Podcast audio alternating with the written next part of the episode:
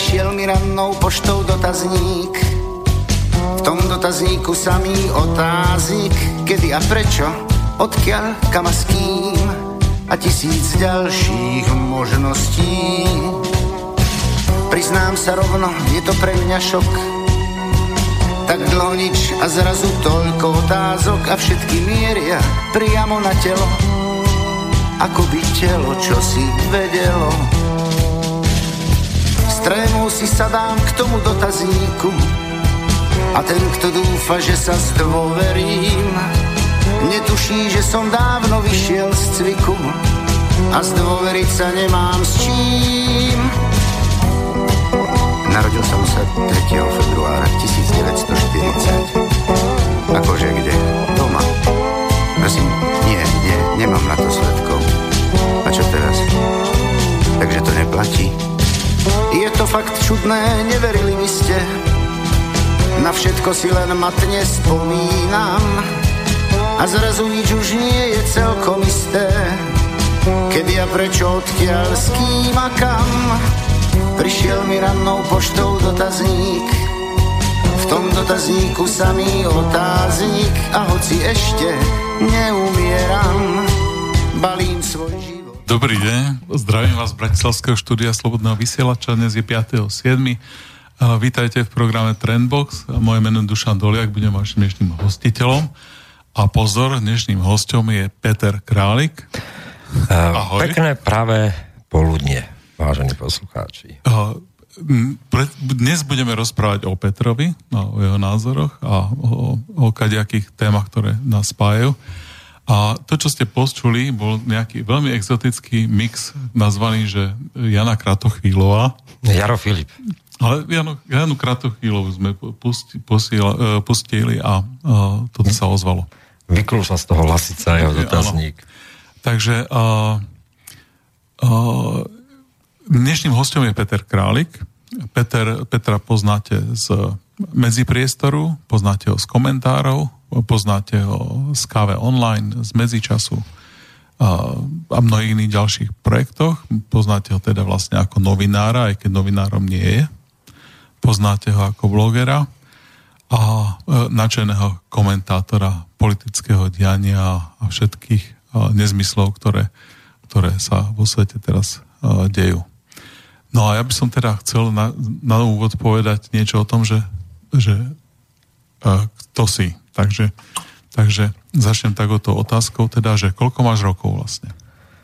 75 ročník, to je 42 budem mať v septembri. 42. Mhm. Takže uh, kedy si asi v akom uh, maturoval v ktorom roku? Plus 18, čiže to je 93. 93? 93. Kde som bol v 93. A to som sa akurát vrátil z Ameriky. V 93. No, to už ja, som mal prvé dieťa v tom čase. 94 som maturoval, 94. lebo ja som bol ten, že čo už mal na začiatku školského roka v 4. triede 18. Mm-hmm. Som si mohol podpisovať e, vlastne e, vynechané hodiny. Hej. No a, e, Ospravedlnenky. Poslucháči nevedia, že ty si z Trenčína? Áno. No a na akú školu si chodil strednú? Stavebná priemyslovka. Stavebná priemyslovka? A prečo práve stavebná priemyslovka? No, e, to bolo ešte za socializmu v podstate a vtedy sa hovorilo, vlastne boli dve také školy, ktoré, ktoré mali nejaký zmysel a to stavebná priemyslovka, čiže ten stredný technický káder, ktorý porozumie všetkému tej stavbarine, tej remeselnej, ale zároveň bude mať aj, vtedy to boli vedúci stavie, dozory robili, Aha, keď to študovali a zároveň tá škola bola dobrá príprava na pozemné staviteľstvo, dopravné staviteľstvo, vysokú školu. No a mhm. ja tým, že som bol uh, vlastne s vyznamenaním posledné tri ročníky na základnej, mm. tak uh, a mal som priemer nižší ako 2, mm. a pri vyznamení musím mať ešte nižší ako 1,5. Ano, ano. No proste toto som splnil. Tak uh, som si mohol vyberať, že školu, kde nemusím robiť príjmacie skúšky. No. Mm. Lenže proste tak uh, moja matka je tiež panna septembrová, čiže mm. dominantný typ v rodine, tak ona rozhodla. Mm-hmm. No, takže ona rozhodla, že stavebná e, Áno. priemyslovka je pre teba. Aj. A e, ako si žil ako študent v, v Trenčíne? Čo, čo môžu robiť študent? November 89 bol úplne pre mňa, Vlastne, áno, áno. pre mňa absolútnym zrodom mňa samého. Ja som dovtedy bol športovec. Není nič horšie, keď ste jedináčik. Každý hovorí, že jedináčik je ten typ, kde, kde proste je rozmaznaný, to vôbec není pravda. Mm-hmm. Každý jedináčik končí ako neurotik, pretože je objektom všetkých nesplnených túžob svojich rodičov. Čiže e, v podstate ja som od nejakých troch rokov do, do tých 14, 15 robil šport a, a neviem čo všetko, proste veľa krúžkov, záujmov a tak ďalej. Takže, takže až keď prišiel november 89, som sa ja sám našiel, na, druhýkrát narodil, zbúril a reberoval až do 18. A aký šport si robil? Všetko možné, začalo to plávaním, Uh-huh. Len keď, e, keď sa v 6. triede, teda e, prechod na druhý stupeň, malo ísť vlastne na športové gymnázium, tak ja som dostal dvakrát stredný e, zápal ucha, uh-huh. čiže to ma vyradilo už úplne, nemohol som dva roky dovoliť, čož bola smola, lebo nebol som najhorší.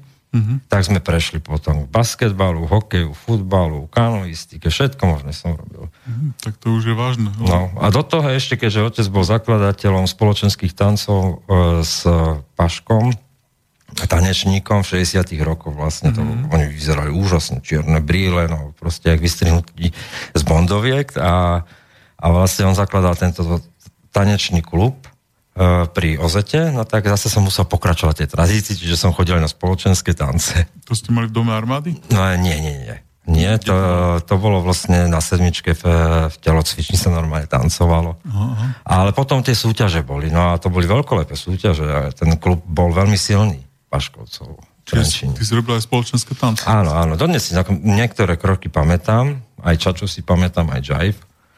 Mm-hmm. Úžasné bolo v tom, neskôr som pochopil, že vlastne ten, tie, tie štandardy latinskoamerické jive, e, teda jive, čača ma dostali vlastne k jazzovým štandardom muzikálne.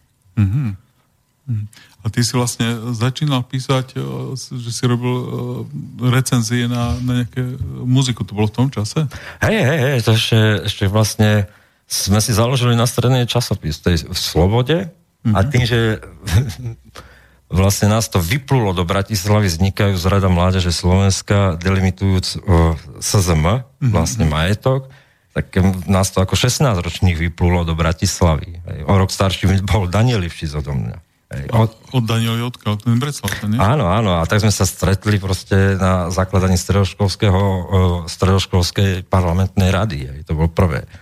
Kde, kde vlastne tí stredoškoláci, a tam sedel, sedeli mnoho tých tvári, niekde tam pozadu sedel aj Procházka. Niekde na Pražskej, hej? Áno, to bolo, to bolo presne, tam, tam bola potom Rada Mládeže Slovenska, Filip Vagáč, sa stal jej šéfom. A Filip je ale starší, nie? Áno, ten bol starší. Ja som, ten bol vysokoškolák možno v tom období.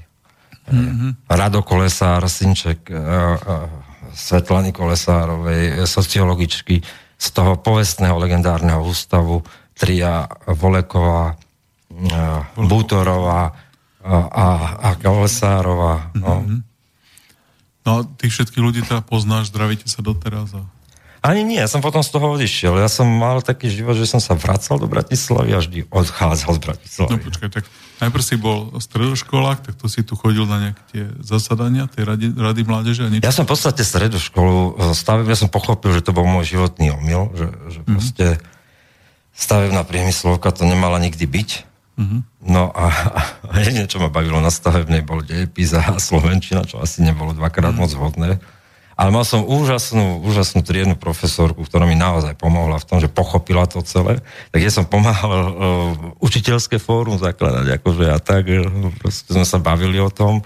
Teď vznikalo, učiteľské odbory vznikali vtedy. Mm-hmm. To bola úžasná doba, ten, tie roky 90 až 92, mm-hmm. k prvým vlastne takým riadným voľbám, lebo v 90. boli voľby, ale dvojročné volebné obdobie potom nastalo. Wow. No tak a, a tie dva roky boli úžasné, proste to bol politický vár, všetko tu vznikalo. Mm-hmm. Takže ja som to strávil väčšinou v Bratislave, no a potom, keď nastúpil Mečiar, tak... Hej, a zmaturoval si úplne v pohode? V pohode som zmaturoval. Nebol si problémista? Ja som nebol problémista v tom, že v podstate tým, ako som sa angažoval inak a vlastne videli, tí učiteľia mali proste rozum inteligentný človek si povie, nebudem mu ničiť život, dáme štyrky z tohoto a tam to slovenčný dejepisy jednotkované, tak nech ide na tú sociológiu do vznikajúcej Trnavskej univerzity. A tam si sa vlastne prihlásil, hej? Tam som sa prihlásil, všade som sa poprihlasoval, len práve tam naopak bolo veľkým mínusom tá stavebná priemyslovka. To hej, no ale tak prihlásil sa, zobrali ťa niekam? Nie.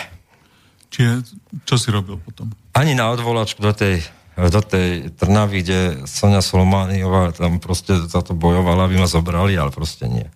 No ale tak potom čo? No tak skončil som strednú, no a išiel som na vojnu. Fakt, že to bolo tak, že e, sme skončili strednú a v oktobri som išiel 94 na vojnu. Kde si bol na vojne? Začínal som v Prešove. Prešove? A si bol na dva roky, hej? Sokolovských. Vlastne nie, na rok? Nie, na rok. Na rok. Na rok. To už bol tá skrátená. Áno, áno. Sokolovské, Sokolovské. Počkaj, to sú kde... Uh, niekde v meste, nie? Áno, to bolo v meste a nejak krížom, proste tam si pamätám, že bol zimný štadión, tedy hrali prvú ligu hokejisti Áno. Prešova. No a inak to nebolo nejak ako... Som mal furt pocit, že som na Ukrajine. Neviem prečo, lebo tu, to je iná časť mojej rodiny z Lvova, že, že proste už som na Ukrajine. Teda pre poslucháčov, ja som, ja som z Prešova. No, Ale je tam ukrajinské divadlo, není to nič zlom. Prešove, no. Dobre, dobre, takže Uh, bol si na tej vojne, uh, nebol si poťažista, normálne si... Bol som strašný poťažista. Hej, čo si robil? No, v Sokolovských sa stalo to, že vlastne tým, že som bol väčší rebel, tak proste uh, sme sa zbúrili voči mazákom uh-huh. a vlastne sme asi na 3 dní obsadili tú kasárnu, uh-huh. príjma, príjmačkári a, a vlastne tam bola zbúra proti mazákom, potom ja som dostal strašnú nakladačku, uh-huh. Takže som skončil na Košickej vojenskej klinike s, o, s očmi. Očami, áno. Očami, no a, a to bol jeden z najväčších prípadov vlastne v tom období šikany, kde vlastne ja som to nepostavil ako šikanu, ale ako proste zlyhanie, zlyhanie tých veliteľov. Áno. No a, a dobre tam zahralo to, že vlastne môj detko bol vtedy rehabilitovaný ako ako bývalý vojak Slovenskej armády a všetko po tej revolúcii, takže to malo taký ten ráz, že bývali Komančovia a môj otec bol ten e, vlastne, ktorý preberal všetky tie pocty po detkovi, že on tam chodil a vlastne bojovali tam o tú zmenu a na tom okruhu, to bol ešte východný okruh v Prešove, bol e, nejaký generál, ktorý sa prvých chopil toho, že razantne išiel proti šikane a, a dodržiavanie nejakej proste tých práv. Tak to bolo akože úžasná doba, no. Je dosť možné, že to bol generál Andrejčák, ktorý bol neskôr minister. Si to mena nepamätám. To je, on bol Prešovčan a jeho, a jeho dcera bola moja spolužiačka. Ale napríklad, keď som potom bol prevelený do, do Martina k tankistom, uh-huh. z Prešova, tak tam bol Gajdoš, minister. Aha, čiže, Neskorší. Čiže ty si potom bol prevelený uh-huh. do Martina. A to si vybavil, alebo to ťa... Nie, tak oni tak rozhodli. Ja som nebol ten, ktorý o tom ja, rozhodoval. Čiže potom, jak bol ten prípad... Áno, tak oni nás rozdelili vlastne. Tých odsudili a nás rozdelili. Uh, tých, uh, tých príjimačkárov. Uh, veľa chalanov obišlo z tých príjimačkárov veľmi dobre, lebo im ponúkli vlastne profesnú dráhu. Aj tým, že vlastne predstavovali ten typ, ktorý sa zbúril proti tomu, čo tam bývalo za socializmu kedysi a, a vlastne uh-huh. tak mnohí tí chalani tam skončili. No a ja som skončil v 10. tankovom pluke, pluku ako, ako vlastne pisár uh-huh. na štábe. No ale to si mal už kľud potom dokonca. A to boli celko zaujímavé situácie. Tam bola úplne obrátená pracovná doba. No. no a skončil si vojnu a potom čo bolo? No a potom som prišiel do Trenčína, to bol 95. rok. No a sa tak rozhľadal, čo bude. No a, a začali vznikať také všelijaké akože prvé firmičky, čo bola Merina Toska, dva najväčšie podniky, tretí bol Ozeta, mm-hmm. uh, tak vlastne uh, sa vytrácali z tých hál, ktoré tam boli. Ano. A prichádzali tam malé firmičky vznikajúce. Tak uh, jedna z takých vecí bola, že, že vlastne z Nemecka firma, ktorá sa zaoberala nábytkom a kuchynským nábytkom, tak vlastne si tu nejakú franchise našla a, a vznikala takáto firma tam a ja som bol vlastne ten, ktorý urobil normálne konkurs na miesto uh, toho, ktorý bude vlastne, navrhne tú linku, ako sa to má vyrábať mm. a vlastne bude učiť tých ľudí proste, ako na tej pásovej výrobe Čiže urobiť linky. Projekt manažer? Áno, také niečo prvé to bolo. A jak to dopadlo, tento projekt? Uh, No, dopadlo to tak, že vlastne tým, že v 94. nastúpila tá Mečiarová vláda, a k, ten, najprv si to vyriadila s nocou dlhých nožov a potom prešla na podnikateľov, že, že proste zakázala nejaké proste pravidla s Nemeckom spolupráce. Doslova išla proti, proti tomuto, uh, takže to celé padlo. Mm-hmm. Neskôr, vážne to bolo obdobie, kedy aj tieto nemecké firmy, uh, ktoré spolupracovali s malými firmami, 30-50 zamestnancov, mm-hmm. proste odišli zo Slovenska v tom období. Mm, či oni odišli, jak dlho si tam bol? Tam som bol 95. až 96. rok. Čiže rok a pol, alebo rok. No. no. Viem, že už na konci roka 95 e, prichádzal na Slovensko NDI mm-hmm. a už som bol treťosektorový. Aha, čiže... Popri tom. Popri tom si začal robiť tretí sektor. A kto to prišiel na Slovensko? No, v Amerike boli, aj sú, je Národný demokratický inštitút, to sú demokrati, republik, Medzinárodný republikánsky inštitút. Či to je ich think tank nejaký? O, áno, veľmi zásadný a to je proste akože 10 ročia. Samozrejme, že potom vznikali ďalšie. Ako.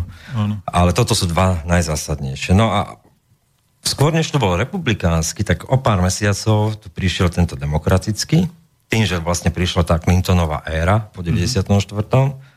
No a bolo to veľmi zaujímavé. Prišiel, prišli ľudia, ktorí, ktorí kombinovali, e, možno si pamätajú poslucháči, tú tretiu cestu uh, liberálne prístupy v ekonomike uh-huh. a, a zároveň také tom období pre nás proste úplne nové proste tej kultúre uh-huh. liberálne hodnoty. No. Tak to bolo zaujímavé, začali robiť školenia, začali klasické školenia, ako sa robí politická kampaň. No a to si povedal, že oni neprišli do Bratislavy, ale kam prišli? Braňo Orgoník e, bol prvý vlastne človek, ktorý tu bol, ich zástupca na Slovensku a prišli do Trenčína. No, a prečo si zvolil Trenčín? Vznikala tam tedy City University. Aha, čiže... O, ve... Ona vznikla v Bratislave a vlastne v Trenčine bolo gro. Dneska je to Vysoká škola manažmentu. A oni mali nejaké výberové konanie, alebo ty si sa len ako aktivista tam nejak... No, uh, oni mali na tohoto riaditeľa na Slovensku, to bol Braňo Organik, alebo programový proste zástupca ich tu. No a on za nás začal organizovať. Vlastne to budovanie občianskej spoločnosti nebolo nič iné. Mm-hmm. Že, že ľudia, ktorí dovtedy sa angažovali ako, ako tie ostrovčeky pozitívne deviácie, ano. tak proste sa premenili do, do neformálnych združení, tedy ešte nebol ani riadny zákon o neziskovkách. Proste ľudia, ktorí sa venovali uh, ochranári, pamiatkári, tak sa do jedného klubu tí, ktorí sa venovali mestu, ako proste nás zaujímali e, reformy komunálne, alebo celé to územnosprávne členenie a samozpráva v Európe, tak my sme sa tomuto venovali v strednom... Dobre, a ten Braňo Orgoník, to je aký starý chlap? On bol dva roky, o tri roky starší odo mňa. Ale bol v Amerike? Áno, áno, on bol v Amerike. Nebol v Amerike, oni si ho vytiahli do Ameriky. Cez veľvyslanectva to išlo. Tie programy to boli mohutné v tom období. Aha. Či oni si ho vyťahli, bol nejaký hej, hej, urobil nejaký. Hej, dokonca sa podielal na, myslím, že to bolo v Chicagu, ak sa nemýlim, na kampani tam v tamojších voľbách. Proste. Hej, tak aby si to zažil celý ten cyklus. A potom mu dali nejaký rozpočet. Hej, a, a začal tu vyvíjať tie aktivity. A čo, na, koľko ľudí tu mal? Ako, aké to veľké to No, on, on ich ani neplatil. On platil tie aktivity. On neplatil priamo ľudí.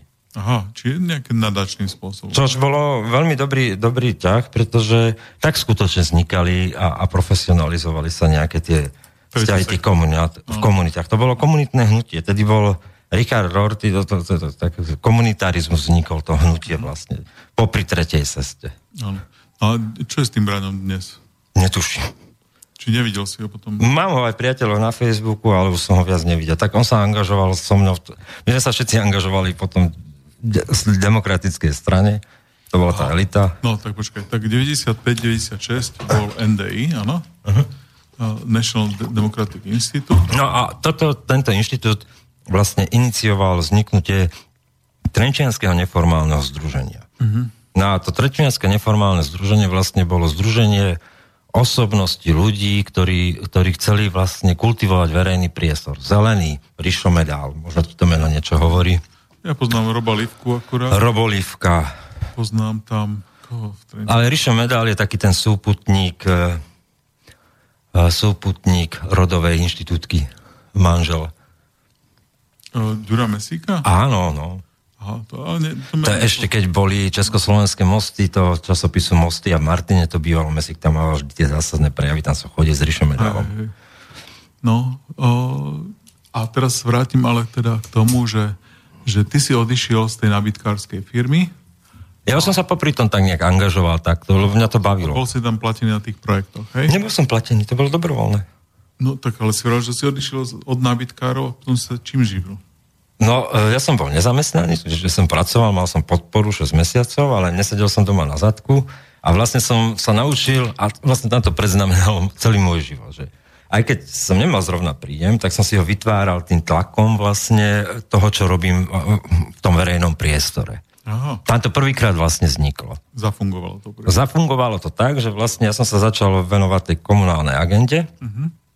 Ale si pamätám to dnes, že som si sadol, Viktor Nižňanský odišiel proste robiť e, tú reformu do Bratislavy. Vydal, 96. rok. áno, vydali tú publikáciu vlastne financovanie reformy územnosprávneho členenia a fiskálny, e, e, fiskálna decentralizácia a chodili s tým po Slovensku. No a ja som prišiel do tej kancelárie jeho, vyslovene, kde oproti mne sedel jeho kolega Marian Fabia a teraz takto si predstav regále šanónov Dánsko.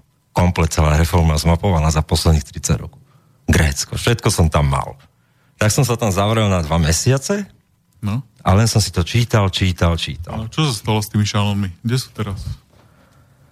No, podľa mňa je... s- Viktor Nižanský ich používa v tých svojich materiáloch, čiže on ich tak skomprimoval a niekde sú proste u ňoho a niektoré mám ja. No. Takže to bolo v 96. To bolo pre mňa fascinujúca vec. A našiel si potom nejakú prácu? Kde- No. Kde, si- kde si našiel prácu? No? Uh, moja prvá práca bola tým, že som sedel v tej kancelárii uh, na, na pôde Združenia miest a obcí stredného považia, čo boli mm-hmm. ťahúni a oni vydali aj tú publikáciu Župné zriadenie na Slovensku a celý ten model. No tak uh, som sa stal vlastne manažérom tohoto združenia pre transformáciu vodárny a kanalizácií. Áno, áno, to si pamätám. No, e, prechod, e, prechod e, vlastne na mesta a obce. No tak to bol môj prvý projekt vlastne komunálny. A ten bol platený z toho NDI? No ja som, nie, nie, nie, to už, to už hovoríme o tom, že vlastne NDI si žilo svojím životom, to, to vznikalo tak, že ľudia sa niekde stretli, niečo vzniklo, zase sa rozišli do svojich nových projektov, zase sa zišli, proste to bola úžasná doba. A to, tá, tá pôda, ktorá, na ktorej sa to dialo, že začínali piati v tom Trenčianskom neformálnom združení, Rišo Medal ako ekológ, Marian Fabian s Viktorom Nižňanským sa tam motali ako, aj s primátorom vlastne, ako tí za samozprávu, ale je, jej budovanie vlastne základov tých samozprávnych. E, Motali sa tam ľudia z charity, e, sociálnej politiky a tí sa zase rozišli do tých projektov, keď získali nejaké granty alebo tak, vybudovali niečo, nechali to tým ľuďom a zase sa vrátili a vymysleli niečo nové. Tak to úžasne fungovalo. No. No, takže, ale ty si sa tam zamestnal v rámci toho projektu? Áno, tak ja som pracoval do 98. vlastne uh, na, na tom strednom považi miest a obcí, mm. ktoré financovalo vlastne, eh, ich financovali mesta a obce v, tých regionál, v tom regionálnom združení. Mm. Čo mal byť základ Trenčianskej župy. Áno. No. No a potom čo sa stalo? V 98. Mm-hmm. V 98. som vytvoril komunálny demokratický inštitút ako víťaz, ako víťazí volie v podstate. No a, a začal som sa venovať, Víťaz jaký volieb? no, porazili sme Mečiara. Aha, aha, aha. Takže, e, ale v rámci demokratickej strany, hej? To, to bolo. No, no tak d- SDK bolo vtedy, no. Tak všetci sa zlúčili, tí piati. No dobre, tak dáme si teraz pesničku, dobre, lebo e, ja sa začínam strácať a po pesničke sa budeme... Musíme si hovoriť roky a, SDK a, a, a, a toho bolo mnoho. vecia. Dobre.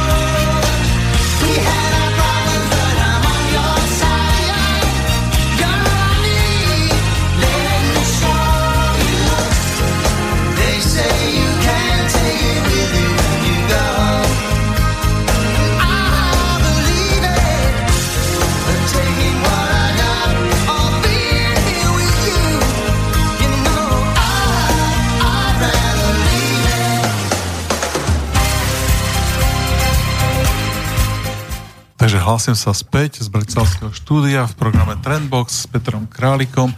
A, a chcem sa teda opýtať, pred, pred pesničkou si hovoril o tom, že že 96 až 98 si sa venoval o, samozpráve samozpráve a, vlastne prechodu pochopeniu, na, na pochopeniu toho celého. No. A pochopeniu toho celého. No a teraz čo sa stalo v tom 98? Začal, e, začal si totiž to hovoriť o SDK, tak ja si nepamätám vôbec ten príbeh. Jak to no, bolo. ja som sa v 96. zas opäť v Prešove bol zlučovací snem demokratickej strany, a keďže všetci na okolo, okolo mňa boli títo ľudia, ktorí mali nápady reformné, tak členovia demokratickej strany. A kto bol predseda v tom čase? V tom, pre, v tom čase, pred zlúčením, bol predseda Osusky. Osusky? A ty, Osusky. ty si bol v tej, uh, u Osusky. A ja som ešte vstupoval, keď bol Osusky a Osusky to predával vlastne v 96. Prešove Janovi Langošovi, ktorý bol ako jediný poslanec uh-huh. v Národnej rade za DSK, uh-huh. čo mu vlastne umožnil Jano Čarnogórsky. Ho tam pretlačil vlastne. A to je zaujímavé, že, že Jano Langoš, on bol ako kresťanský politik, ale nešiel do, do on bol to, KDH to... s týmto Čarnogórským. Ale oni mali korektné vzťahy z disidentu a Jano Langoš uh, bol taký ten tmel sa tomu hovorí. Ľudia typovo tmel, že na jednej strane bol síce hlboko veriaci človek a u neho tá viera bola veľmi autentická, niečo ako v Košiciach Mar- Marcel Striko, mm-hmm. ale na druhej strane bol s výtvarníkmi, s Bratislavou na hlas. Mm-hmm. Čiže on bol ten taký, čo mal tie presahy. Áno, áno. Takže... A on sa vždy viac cítil ako tá občianská pravica. Než... Takže to sa zlúčila DSK s kým? Uh, z stála konferencia občianského inštitútu. Skoj, aha. Skoj. Ale ešte bola aj dokonca e, strana konzervatívnych demokratov, keď e, ODU e, Porubiakova premrhala voľby uh-huh. a voľbná manažérka vtedy bola Iveta Radičová. Aha. A keď Václav Klaus prišiel na Slovensko jednať o tom, že tak my robíme federálnu stranu, ako jediný ho urobil a išiel uh-huh. sa mhm. pobiť o to, tak uh, hovoril s Holčíkom, predsedom demokratickej strany, hovoril s hovoril s Porubiakom z ODU, a tedy Iveta Radičová povedala, ja som sociologička, nám to vychádza, my sa tam dostaneme, nemusíme mať koalíciu s vami. No, nedostali sa. A tedy v 92. vyletelo komínom 8%, 8,9% hlasov pravice takto, že sa nedostali. Na jednej strane demokratická strana 3,7, na druhej strane 4,8% e, mali no proste šialené nedostali sa tam. No, tak to sa už párkrát zopakovalo. No a, a vlastne Mečiar mal voľnú cestu. Keby sa tam dostali a spolupracovali by spolu, tak proste nikdy by tu mečiarizmus nebol. Mm. No a no. teraz, eh, či to bolo eh, v 96. to zlúčenie? No a takto sa zlúčili všetci. Aha. Vlastne tá občianská pravica vznikla, lebo bola tu konfesína, to bolo to KDH Aha. a bola skutočne pravicová, akože a na druhej strane bola vlastne nekonfesijná a to bolo vlastne DSK. Áno. A si mal nejakú funkciu v tej DSK? Ja som bol radový člen. Radový člen v podstate a venoval som, a bol tam konzultačný zbor DSky, mm-hmm. ktorý mal pod, pod záštitou Peter Zajac. Mm-hmm. A to bolo úžasné, proste to bol vyslovene vár nápadov, myšlienok, tam vznikala zdravotnícká reforma. Uh, vznika, František to, ktorý neskôr bol ministrom školstva tam urobil kuponový model na Slovensku tej, tej reformy vlastne školskej. No úžasné to bolo tam. No, takže to bolo 96 98. A jak pokračovalo tvoje členstvo v strane? Moje členstvo v strane? Raketovo hore. Dokedy si tam bol? Do 2002. Do 2002. A si mal nejakú funkciu? Áno, dokonca som bol, e, dokonca som kandidoval do volieb v 2002 parlamentných, bol som členom Republikovej rady. Mm-hmm. A z televízoru sme sa dozvedeli, že nás Kaník hodil takto uterák do, do ringu a povedal, podporujeme SDK už tedy. Mm-hmm. V 2002. a Jano Budaj ako koaličný partner, lebo to išlo DS, DU, ale mm-hmm. na kandidátke vlastne DS išla DUčka Budajová, mm-hmm. tak on sa to dozvedel z televízie, že vlastne už nekandiduje. No, no a, a tedy som si povedala dosť, akože už to bola, už, to, už títo ľudia ktorí vlastne odstavili to krídlo, a tak vznikala OKS, že vlastne odstavili to krídlo Zajac Šebej, a tak mhm. vznikala vlastne OKS, ešte pred voľbami 2002. No a som videl, že tam prichádzajú ľudia, ktorí ktorí v tom čase mečiarizmu sa hambili zúčastniť tých mítingov na námestí, mm-hmm. lebo sa báli, že prídu o svoje biznisy. No ale zrazu 2002 boli veľkí pravečiari. Ale tak to, to je úplne normálne. Normálne, áno. Konjunkturálne svine žijú vždy. Ale ja by som to tak nebral. Hej? Čak človek má rodinu. Isté, ale, ale vieš, oni ešte dokonca išli do, do takých extrémov, že, že privátne víťazstva, Fedor Gál to krásne hovoril, že, že ešte proste budú tak akože privátne oslovať tie víťazstva, ale sme im to dali. Mm-hmm. To bolo veľmi nechutné, keď eh, odvolávali uh, ako podpredsedu vlastne demokratickej strany Petra Zajaca, ktorý sám povedal, že už nechce kandidovať, lebo sa stal profesorom na Humboldtovej univerzite, tak proste absolútne nechutným spôsobom táto. Peter Zajac to je ten, čo bol minister, alebo to je ten... To je brat Rudo Zajac. Ale Peter Zajac bol literárny vedec. To je taký širší. Trochu. Áno, áno. A, širší, a vlastne vnúk Milana Hoču.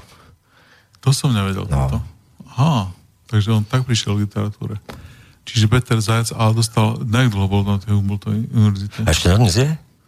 Hej? Tak no. ako vydal ho v Bratislave. No áno, tak chodí sem. Hej. Stále je človek, ktorý, ktorý má čo povedať, ale bohužiaľ s ním vo väčšine prípadov nesúhlasím. Hej, no, ale... no a ešte popri ňom bol taký zúžený strategický krúžok. No. no a to už bolo vyslovne také, akože taká, taká vec, kde, na, kde nás učil literárne myslieť. Hej? No jasné, akože vyslovene e, rozoberať diela monetové, tá hlava, ktorá kričí a tak ďalej, takže úžasné. Mm-hmm. Takže, ale toto si robil profesionálne? Alebo to, do, od 98. čo si robil potom? No, v 98. ešte medzi tým, než vlastne sa porazil ten mečiarizmus, tak vznikla občianská kampaň 98 ak si pamätáte, tie také čierno-biele klipy, kde hokejisti, ľudia z kultúry hovoria, poďte voľbám, nenechajme si zobrať našu budúcnosť, vlastne motivovali ľudia, ľudí, aby, aby prišli k voľbám. Tak prvýkrát vlastne v mohutnej sile tu zaznel ten občianský sektor, ten aktivizmus, nepolitickou politikou vlastne dosiahnuť politický efekt, že ten mečiarizmus padol. Mm-hmm. A, a vlastne západné nadácie do toho naliali neskutočné peniaze. Na pôde tohoto vznikol Ecopolis potom a tak ďalej. Takže, lebo tam prišli tie, pos- tie prostriedky, German Marshall Fund a, a proste veľa fondov, British Know-how Fund. Mm-hmm. No a a vlastne na tej pôde aj ja som sa začal venovať a teraz sa podržte problematike týraných žien. Mm-hmm. Bol som pri založení Združenia Femina mm-hmm. A iniciatíva Inakosť. Prvé projekty sme písali na časopis Atribút. No, takže v tomto sektore. Mm-hmm. A to ste robil teda od e, toho 98. 8. do 2002. No. No a môjim najzásadnejším vlastne taký, takým tej, tej dobe bola vlastne reforma kultúry v Trenčine. Mm-hmm kde, kde sa vzal, tu sa vzal proste jeden pragmatický viceprimátor, ktorý proste si zobral takto rozpočet mesta a povedal, ale však tu sa strácajú peniaze, tam sa strácajú. Kto to bol ten viceprimátor? Nič iné ako bývalý riaditeľ správy ciest. A jak sa volá? Miloš Mažár. Miloš Mažár. Mhm. A bol HZDS, to je úplne ako, že, že zase život je úplne iný, ako človek by si myslel. No. Ale prišiel jeden pragmatický inžinier, ktorý si takto zobral a hovorí, však ale takto ja by som nikdy v živote proste cestu nepostavil. Hej. No, no a čo, čo ste z tých peňazí? No a vlastne on si nás zavolal, vznikla tzv. reformná skupina pre transformáciu kultúry mm. a, zavolal si takých ľudí, možno tie mená hovoria, Matúš Pošvans. Áno. A, a potom hovorca e, Republikovej únie zamestnávať Matu, uh, Martin Hošták. Mm-hmm taký nabratý, vždy hovorí, ja som tam sedel a ešte pár ľudí a písali sme reformu. Proste. Mm-hmm.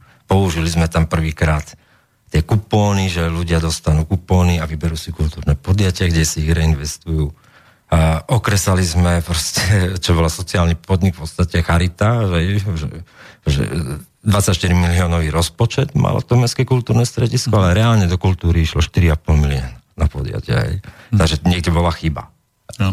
No a, a prvýkrát vlastne tam sme zažili, a to mesto žilo tým, že vlastne na jednej strane boli tí akože že kultúrni pracovníci, ktorí hovoria, že zničíme celé mesto a ľudia budú drogovať a všetci umreme, lebo nebude kultúra. A na druhej strane sme boli my, reformátori, ktorí sme hovorili, ale to není, to není vec kultúry, to je vec toho, že tu žije privilegovaná vrstva, ktorá si z toho robila vlastnú rentu. No a, a to mesto dokonca zažilo o, petičné štrajky tam týchto ku, pracovníkov kultúry. Na druhej strane sme boli my, ktorí sme... E, no jak to skončilo? Tá vaša koncepcia sa tam presadila? Presadila. Rok pred voľbami e, 2002 a komunálne vždy bývali dva roky potom, tak to je, dobre hovorím? Áno. Áno. Alebo to už bolo zjednotené. Takto. 2001 sa presadila tá, 2000 e, sa presadila tá reforma a 2001 vznikla Trenčianská kultúrna a programová agentúra ako výsledok tej reformy, mm-hmm. ktorá nerobila nič iné, len proste bola grantová agentúra. Mm-hmm. Plus urobila, že 10 takých akože mala povedať, že čo toto mesto bude špecifikovať a 10 takých podjatí. Mm-hmm. Proste nájsť. Ja som si vymyslel a rozviedol tam tú myšlienku v festivalu francúzských filmov, ako to bol v Bratislave frankofónnych, a sme dali festival francúzských filmov, no a, alebo krik pohybu, hej, Bratislava v pohybe, mm-hmm. v stoke, jak som dal krik pohybu. Mm-hmm. také, so, také tie alternatívy vznikali. Uh, málo kto vie, ale v Bratislave bol Lipov jazzový festival a druhý, vlastne najstarší, bol Trenčianský jazzový festival. Ten žije dodnes? Áno. Áno. Hm? Dobre, či to si robil... No a vlastne to už som bol zamestnanec mesta. Do 2002, hej? Do 2002, kde vyhrala pravica v meste, paradoxne. Áno. A, a rozbila celú tú reformu. Kto bol tam potom e, ten... Uh... Liška. Liška, hej?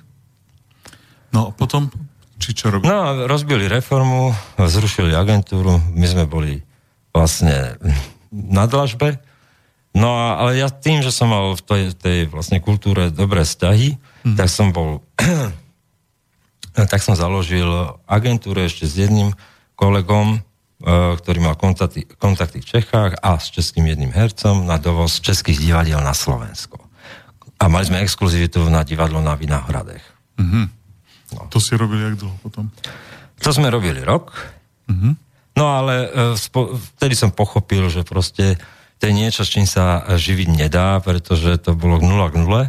Mm, a, a, a stala sa jedna vec, že tam som prvýkrát pochopil, že to, to cítenie československej kultúry končí už tam tými ročníkmi, akože, ktoré, ktoré tam mali nejak 50 a tam nižšie už nie, neboli. Proste, mm. že, že stráca, strácalo sa to publikum. No a slovo dalo slovo, tak som odišiel z toho a začal som sa venovať vlastne biznisu financiál, uh, Calypso Financial som založil. Uh, Calypso Agency vlastne a, a začal som sa venovať. Uh, uh, roztvorili sa proste dvere s úverami no a začal som sa tomu venovať. Poisťovníctvu, úverom. Mm-hmm. Druhá Zurindová vláda 2004-2005 bol prelomový rok, kedy konečne reálne tie banky spustili spotrebiteľské úvery, to si niekto nevie predstaviť, ale dovtedy to tu ovládali proste nebankovky za nehorázne peniaze. Mm-hmm. A zrazu prišiel úver do 24 hodín 50 tisícový zo slovenskej sporiteľne, kde ste priniesli tri výpisy a, a proste oni úplne povysávali ten provident a zachránili tých ľudí od tých špirál. Lebo zrazu mali nižšie splátky na 10 rokov. No. No. Dobre, takže potom... Hypotekárne si, úvery prišli. Potom si podnikal, uh, tvoje podnikanie teda skončilo nejakým spôsobom dostratená. Väzbou. Alebo... No, akože, uh, či za, za ten čas tá firma vlastne skončila. Hej. No a keď sme sa vystretli, tak to si bol akurát bez práce. No, eh, my keď sme sa stretli, tak som bol vlastne v čase po odchode z Bratislavy mojom. Mm-hmm. A v Trenčíne, kde som vlastne zaliezol v roku 2012 do Trenčína na októbri a, a tak som premýšľal, čo vlastne ďalej. Čo vlastne môžem v živote ešte robiť. No a tak vznikol najprv blogovisko s Vírom Poláčkom, tak sme sa spoznali vlastne začiatkom roka 2013 pri rozpade Sasky. Ale blogovisko bolo Juraj Nie, nie, nie, to, bol, to bola platforma, kde, kde písali rôzni ľudia, ktorí dovtedy neboli nejak známi, ako ano. Pálo Varga, proste mnoho ľudí, ano. ale bolo slobodné v tom, že, že uh, Jožo Rajtar ho založil. Mhm. Teraz som si spomenul, vlastne to blogovisko a slobodné bolo v tom, že vlastne nikto nelimitoval ten obsah, pokiaľ nebola až vyslovene niekto. Ten Rajtar z Ostávky, hej? Áno. Takže on to založil. No. E, už viem, minule som ho strašne kritizoval za niektoré jeho vyjadrenia. No a uh, Jožo Rajtar založil, vy, vy ste na tom blogovisku písali. Hej, hej, lebo v podstate uh, sme, my sme písali aj sme, hej. Uh-huh. No ale, ale odchodom tých posledných spolupracovníkov Karola Ježíka a príchodom tej, tej vlny filu uh, a, a vlastne tej generácie dnešného denníka N, tam bol uh, ba- Čikovský, Baťo, Baťo a všetci, tak proste, proste oni už nerobili novinárčinu vtedy. Oni už vtedy proste vytvárali tlak na politiku a robili proste svoje politické hry. No a keď ste písali o, proti Ficovi, jak nadšení proste, jak nadšení z 50 rokov, tak to bolo úžasné. To som bol trikrát za týždeň, bo vybrali sme na titulke a neviem čo. Keď som začal kritizovať a, a hovoriť, však dobre, však len lebo Fico ne, nestačí, ale treba sa posunúť ďalej, lebo tá opozícia zahynie na to, že nebude mať proste odpovede na otázky, čo s touto krajinou a tak to už proste išlo do úzadia. A úplný vrchol bolo, keď som sa zastal Oskara Dobrovodského. Hmm. No a už som bol na čiernej listine, takže, uh, takže zostalo blogovisko. A tie články z blogoviska, čo si písal, sa ešte tam... Sú tam zaviesené stále. Áno. Takže... Bože, to boli prvé... Ja keď som dosiahol prvýkrát v živote 4 tisíc, 5 tisíc čítal, 10 No. Ach, som sa tam gúlal očami. No, my sme sa spoznali v 2012, že? Uh, to, som, to som od Juraja počul, že existuje nejaký Dušan Doliak, ekonom, analytik, lebo on vždy prezdielaval tvoje statusy také, ako že komentujú svetovú ekonomiku. Ano, Ty. Ano. No ale e, počul som o tebe a vlastne tam na konci roka 2012 vznikal ten nápad medzi času, ale nebyť Luba Vavreka, obchodného cestujúceho, no. ktorý nás prepojil vlastne tým, že chodil z východu až do Bratislavy, a zorganizoval to vlastne v Trenčíne oproti môjmu baráku, tak to ste vyšli vy s Jurom, ty si ho priviezol, rovnako nezamestnaného, po Gašparovičovom spore, čo mal, no, a čo ho úplne zničilo. No a to bol začiatok roka 2013. Ale tá myšlienka, myšlienka no, ako vzniku, e, tam sme diskutovali 3 mesiace internetovo, No a 2013 fyzicky sme sa stretli. S Jurajom Poláčkom dokonca po dvoch rokoch intenzívneho vlastne nejakého môjho vývoja, do ktorého zasiahol toho blogerského a tak ďalej, naživo až, až No, tak to akurát som bol v štádiu, že som žiadnu poriadnu robotu nemal. Ja som v 2011 uh, skončil v poisťovni a, a v 2000, potom som chvíľočku sa venoval takému projektu ohľadom toho predaja zlata a potom v 2013 už ma ukončili aj tam ale začal si robiť biomedicínsky inštitút. Tak. To až v 2014. Tam, tam už Celý rok 2013 si hovoril, že čakáš na to, že to má vzniknúť. Áno, áno. Ale medzi tým si založil ten medzipriestor, si ho zavesil. Hej, no my sme akože vznikli sme, no ale medzi zháňame granty, zháňame peniaze investora. Hľadáme. Už teda 4 roky sa nám nepodarilo zohnať žiadny grant ani investora. No ale to sme odbočili, pretože hosťom si dnes ty. Založili sme, založili sme najprv medzičas. Ten bol prvý. Tam myšlienka bola taká, že poďme si písať teda, že, že čo sa nám páči. A to bolo 2014, 2013 rok. A tam sa začali udalosti na Ukrajine až niekedy... Na jeseň. No, v 2013 na jeseň, no ale my sme začali o tom písať niekedy vo februári, v marci, tak nie. My sme písali tak zaujímavé v tom, že naše prvé texty vôbec neboli ani tak o Ukrajine, ale skôr boli o tom, že Čína uvažuje o hodvábnej ceste, e, o tom, že, že tá eurozóna predsa len nejak dobre sa nevyvíja a... No ja som, ja som písal ekonomické články. A my sme sa k tomu pridali, že, že v podstate ja som objavil Deutsche Wissenschaft Nachrichten. Áno. A vlastne to bol môj prvý taký zdroj. Wir, Wirtschaft. Wirtschaft. No, hospodárske. Hospodárske. Wissenschaft je vedecké. No, a... no a, a vlastne DVNK, ako ich hovoríme. No, no. Tedy ešte neboli s uzavretým obsahom, lebo tiež vznikli vlastne pol roka predtým. No a, a vlastne to pre nás boli ako fascinujúce texty, že niekde na západe sa spochybňuje niekto ako Merkelová. Vieš, tie ikony, ktoré sme tu mali, že, že proste kritické názory vôbec na čokoľvek, čo robí v poli. Tedy som pochopil, a to som tedy prekladal, že, že vlastne Merkelová nič neurobila, že to bol technokrat a udržiavač, mo, udržiavač mo, moci, že, že, že nakoniec ten Herz 1, Herz 2, ten uh, Schröder, Hartz. Hartz, Hartz 1, 2, to bola posledná reforma, ktorá sa kedykoľvek v Nemecku urobila. Aj, že... A to boli pre mňa také šokantné vlastne veci. Hej, no tak ako situácia je taká v tom Nemecku, že záujem väčšiny občanov je udržať. Ale ja som nebol novinár, ja som predvedel o svetovej e, politike, ekonomike. Áno, áno. Hej. A, a to ma začalo baviť. No a ešte som mal nehoráznu drzosť, proste 4 hodiny prekladať a, a, a s mojou 8-ročnou Nemčinou v nejakej trenčianskej škole a nezaujímam o ňu z mojej strany, proste to sa serkať s tým a vytvoriť ten článok tak, že proste nikto ho dodnes nenapadol.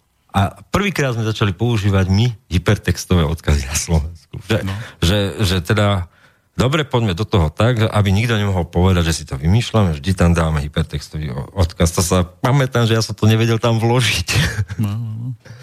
no to boli prvé, no a potom prišlo... Medzipriestor ešte. Nie, to, o čom sa bavím, že ten výtlak medzi časom, na čom vznikol, no. tak to bolo také divné spojenie po goriljej doby, gorila, predsa ano, protesty, ano. a to sklamanie v 2012, čo to vlastne urobilo s voľbami, že ten smer dostal toľko hlasov. Toľko hlasov. No. To bola jedna vec, ale už tam vznikala tá protestná, to Olano bolo výsledok nejakej protestnej komunity. To prvé vlastne. Mm-hmm. Prvý vstup do parlamentu. A na druhej strane v tom svete sa, neviem, či si to pamätáte, ale tá olimpiáda vlastne, že, to, že jak už zhadzovali všetci. Už tedy bola tá proti... Soči, ne? Áno, áno. A to, to bolo 2013? Uh, áno. Ne, nebolo 2014. To, bolo 2014. Ale 2013 som, ak si pamätáš, tak Američania furt hovorili o tom, že pošlú lode do Čierneho mora, ktoré urobia vlastne tú zábezpeku, aby nedošlo teroristickým útokom. A nám to bolo divné. Vo Volgorade vtedy bol teroristický útok a Rusi hovoria, že nemusíte nám to posielať, my to vieme vyšetriť, my vieme, o koho sa jedná, že ste ich zaplatili. No a tedy prvýkrát sme začali hovoriť e, to slovné spojenie, že pod falošnou vlajkou vznikajú nejaké útoky a analyzovali sme to, spoznali sme expert.ru server, hej, mm. vedomosti, komersant, čo som ja nepočuli. Hej. No. No a to sme mali ešte v partii Mira Juriša. V tom. Miro Juriš, ktorý bol no. taký ostrejší, radikálnejší. Hej, tak ale hlavne jeho know bolo, že, že má, e, rozumie tým vojenským veciam. Áno a, a zaujíma ho to. Takže veľmi... A vlastne v tom spore Miro versus Juro proste sa dostali do situácie, že ja, podľa mňa neexistujú na Slovensku dvaja ľudia, ktorí vám vedia rozobrať dokonca tie, tie, akože keď idú traja vojaci niekde v Sýrii na malom území, tak oni vedia identifikovať, kde prešli, čo prešli, čo urobili. Tak to mali rozobraté. No, hej? No, no. A, a Juro robil dokonca také tie seriály, že vždy súhrná správa o stave v Sýrii. Hej? No, veľmi dobre to bolo.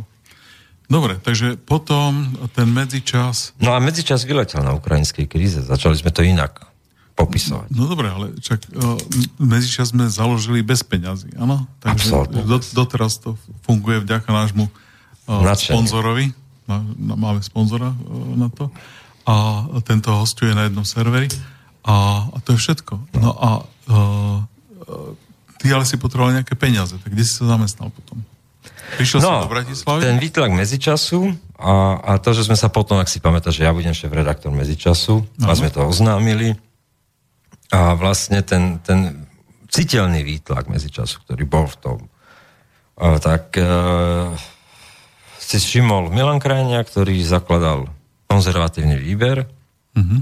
My už sme sa tak bavili niekde, keď on odchádzal z Novy po eurovoľbách. Mm-hmm tak my sme sa tak bavili, že ja som mal vždy taký sen republikánskej strany na Slovensku, mm-hmm. len. No a my sme sa tak, tak, tak nejak sme sa začali zbližovať názorov, prišiel za mňou do Trenčína, Nejak to je také, akože všetci chodia za mňou do Trenčína v tom no, období. No a začali sme sa baviť a, a vlastne ešte ten ne, nevznikal ani konzervatívny výber, lebo posledný križiak vznikol skôr. Ten jeho ale to je ako jeho osobný. Áno, a on tedy povedal, e, Peter, píš, hlavne píš, Nechcú to fakty, akože, ktoré vieš podložiť, tak mm-hmm. to robíte na medzičase. A mne je jedno, že či to bude tak alebo onak, mm-hmm. a je mi jedno, čo si o tom budú mysleť, akože nech to praská tie hlavičky v ideologických sporoch ľudí. Ano. Že, že aj taký, aj taký názor môže byť na jednom webe. No a ja som nepísal. Pre mňa stále bola priorita medzičas. Mm-hmm. Až vlastne prišiel, nevidel som proste, nevidel som sa stotožniť s tým, predsa len veľmi... Hlavičkou, hej? Tom, tým posledným križiakom. Mm-hmm na mňa to bolo až príliš také akože komorné. Mm-hmm. Katolicky komorné. No. Križiacky komorné. No a, ale až keď vznikol konzervatívny výber, mm-hmm. tak predsa len mi to pripadalo akože, akože v celku, že taký akože... Začal sa totiž formovať vo svete alternatívna pravica, vieš? Teda. Mm-hmm. A ten, oni to hovorí protestná pravica, hej? Mm-hmm. No a toto je to spojenie boja proti oligarchom s iným pohľadom na medzinárodnú politiku, návratom tých národných tém, tak proste táto zmes, vedel som, že keď tam sa dohodnem a tá ponuka prišla, mm-hmm. hej, stále bola na stole, tak, tak môžem zásadným spôsobom niečo, niečo pomôcť vybudovať. No. A tam si zastal, začal ako redaktor. No, Zahranično-politicky. Ja, ja som hovoril a písal o, o vlastne vývoji v amerických voľbách prezidentských. To nikto neinformoval. Hej, imigračná kríza ma, mňa vyrobila po ukrajinskej kríze v konzervatívnom výbere imigračná, Gatesto, Gatestone. Áno, áno. Hej, to sme priniesli tam my. pamätám sa, čítanosti boli 80 tisícové tých článkov. Ďaleko viac ako niekde inde. Dobre, no dajme si nejakú pesničku. Čo tu máme? Klasika, nevieme, že čo to bude, lebo jak to spustím, tak sa ozve samozrejme niečo úplne iné, tak som zvedavý teda. Plakalo baby, oplakalo vám v kočáru solidním. Plakalo baby a já se ptám, kdo pak ho uklidní. Nechtělo baby mě ani vás, pa nechtělo ani pít nechtělo baby, pak ale čas šel okolo námořník.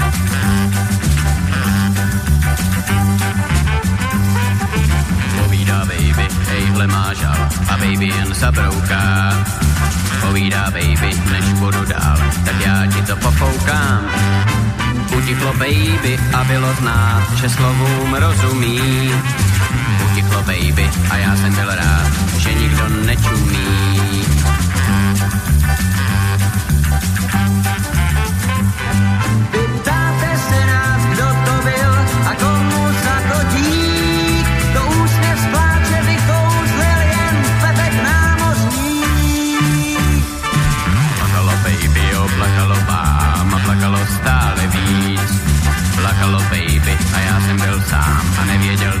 Říct. Nechtělo baby mě ani vás, pa nechtělo ani pít. Nechtělo baby, pak ale čas šel okolo námořník.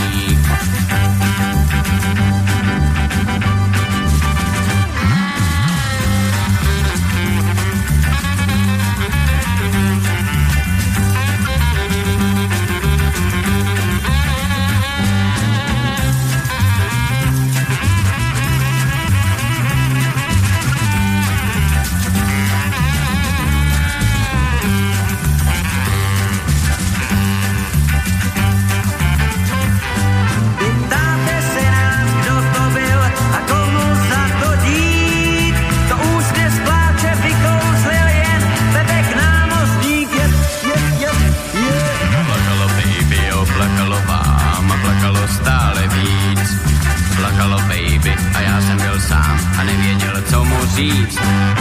Nechtělo baby mě ani vás a nechtělo ani pít. Nechtělo baby, pak ale čas šel okolo námořník, šel okolo námořník. Oh, oh. verím,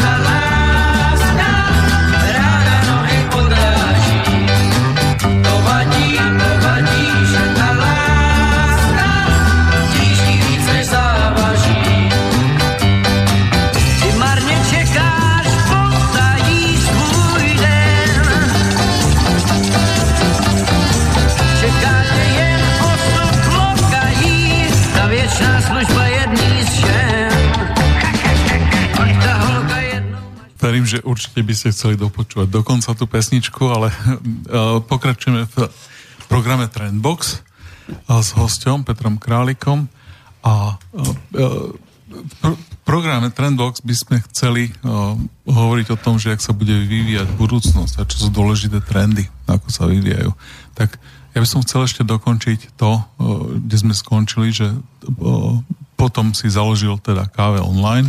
Nie, uh, no áno. To je tvoj vlastne súčasný uh, projekt. Plus robíš pre Slobodný vysielač komentáre, hej? No, najskôr vlastne bol medzipriestor prvý. Áno, medzipriestor bola pomerne malá uh, stránka.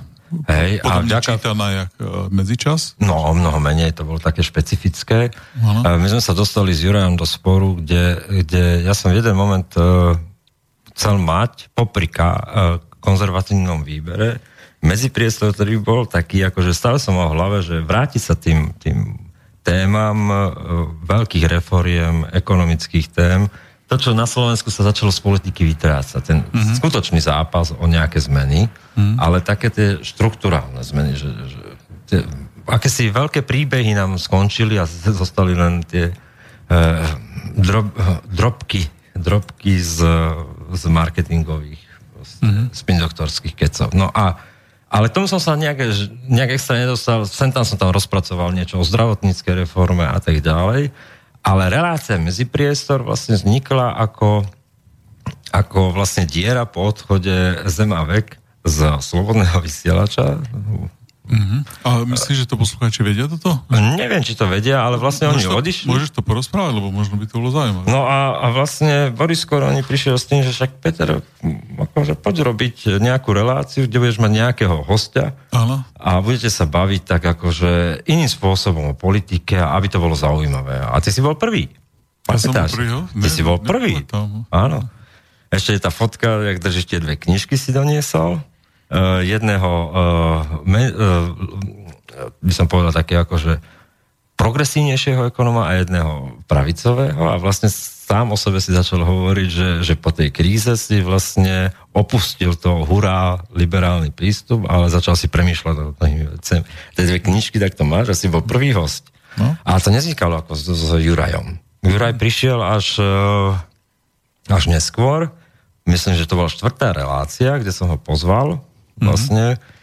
A my sme sa pohádali totiž, že boli Kiskovi na život a na smrti. Ja som už vtedy povedal, že to je krok vedľa. A, a Juraj povedal, nie, to je to správne, aj keď proste vieme všetko, tak musíme to tam dať. Tak, tak ako... Nevolili sme Kisku, volili sme proti Ficovi. Volili sme proti Ficovi, tak. Isté, no, no, lenže ja som človek, ktorý je vždy perfekcionalista a je šitný zároveň, takže ja som si udol svoje. No ale, OK.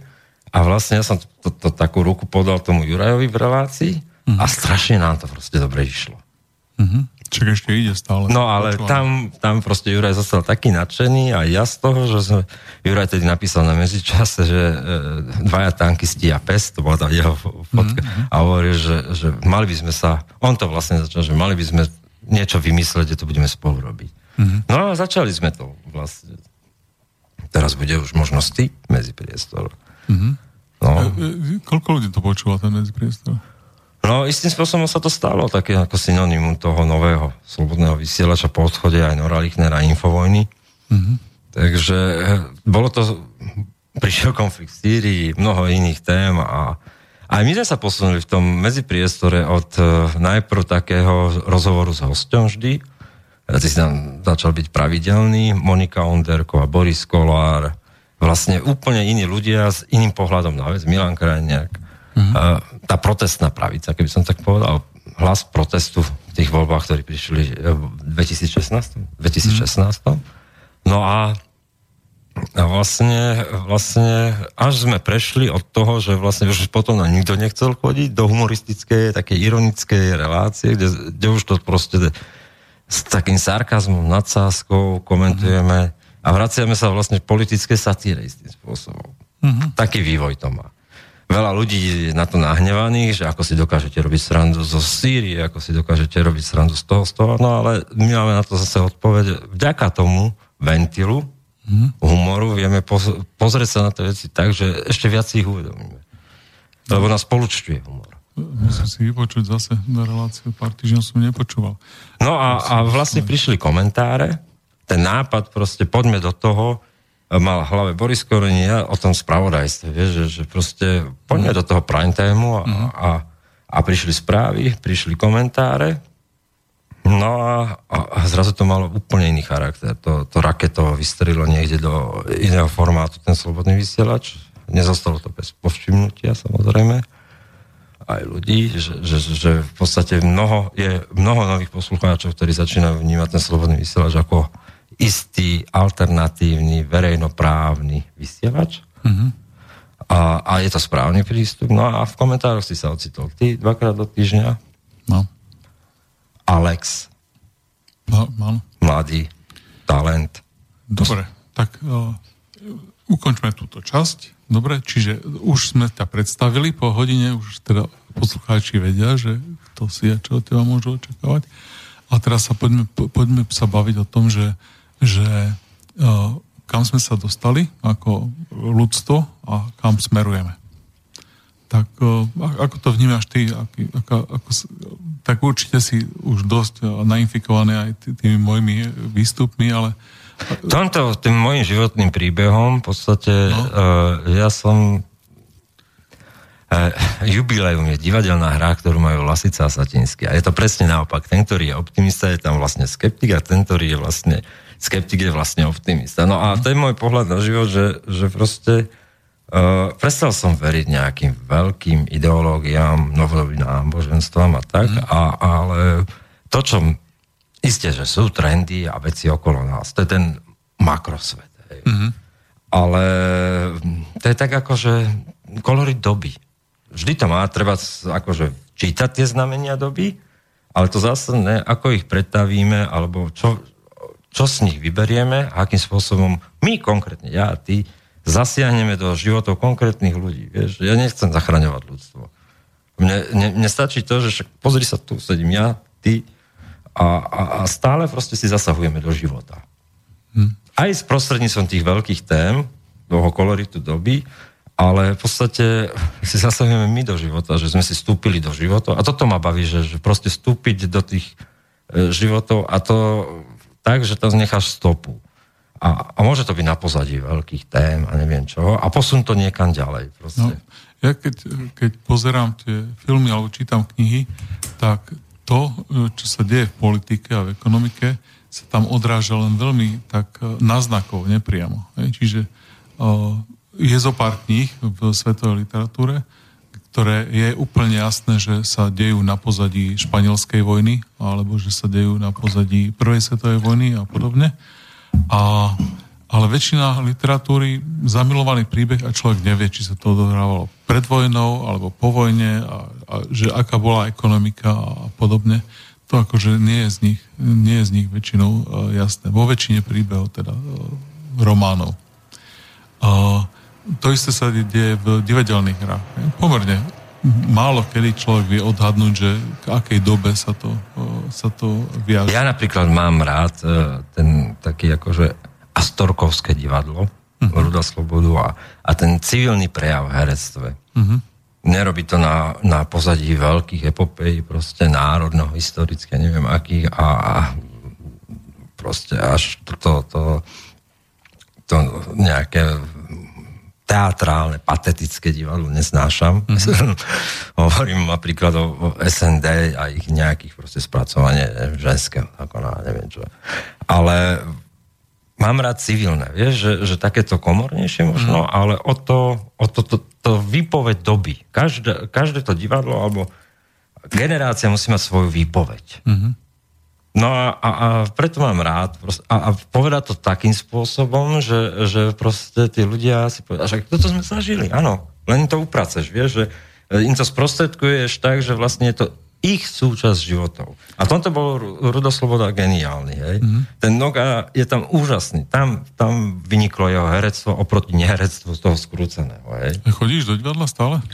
Uh, Astorku ja milujem, tak tam som chodil. Mm-hmm. Teraz samozrejme nie. Ja, e, môj život teraz posledné Bratislave sa tak zredukoval, že 50 metrov okolo môjho bytu. Aha. no. Lebo som prikovaný k tomu internetu a internet je to, čo, čím robím. Alebo potom ešte prejdem do, do mm. slobodného vysielača. No, je to taký limitovaný život, ale môj dobrovoľný výber. No. Hej. Ja sa stávam taký asocialistný. Takže predstav o tom, že, že ako sa bude vyvíjať tie veľké veci, no tá, čo, ktoré formujú našu budúcnosť, tak to vraví, že, že to akože sleduješ, ale nemáš na to nejaký... Nevediem, nevediem križiacké výpravy alebo nejaké ideologické boje za to. Nechcem byť toho súčasťou v tomto zmysle. Mm. Čo mňa na tom baví, je, je práve robiť také akože kontrapunkty. Vieš, že, čo sa nám podarilo niekoľkokrát, že, že vlastne niekto povie, že takto to bude silou mocou a proste ešte dá tomu taký nejaký akože E, dejinný výraz, že proste mm-hmm. to vylegitimizuje celou nejakou konštruktom a nám sa podarí urobiť 3-4 šťuchy mm-hmm. a vlastne poukázať na to, že a však, ako sorry, akože tento príbeh sa tu síce deje aj úplne o niečom inom. Hej? Mm-hmm. A nemá tento význam, proste je to len je to len niečí záujem, je to len krátkodobý záujem.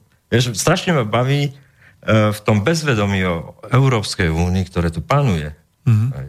Na strane opozície, teraz hovorím slovenskej, nič iné neurobiť, len proste zobrať ten materiál, ktorý je niekde, vysí 2-3 roky, dať ho do Slovenčiny, ani tam už nepridávame komentár, ho proste vypustiť von. A teraz všetci šokovali, vieš, ale uh, nehovorím o tom, že tí ľudia sú, ktorí sú splatení z daní, proste akože užitočne idioti niečoho proste a tú realitu nevnímajú. To ponechávam na ľudí, ktorí si to prečítajú a, a vlastne môj záujem je to, aby ľudia pochopili, že he, hele, akože to je to nejak inak, halo, že, že proste tu existujú tie materiály a títo, ktorí sa vám tu tvária, na jednej strane ako Seladóni je socialistický a hurá Európa, na druhej strane mm. Krikulúni uh, zlá, zlá, zlá Európska únia, tak ani jedni, ani druhí nie sú tí, ktorí majú nejakú pravdu. Robia to úplne z iných motivov. motivov a realita nám beží úplne inak. No a tak ako vnímaš Európsku úniu? No, môj názor sa vyvíjal a v podstate sú len dve možnosti. Buď sa vrátime národným štátom, uh-huh. alebo to bude nejakým spôsobom Európska federácia, Európska únia. Ale čo je teraz dôležité? Dôležité je to, aby, aby sme my tu doma vedeli, čo chceme v tej Európe. Nie, čo chce Európska únia u nás.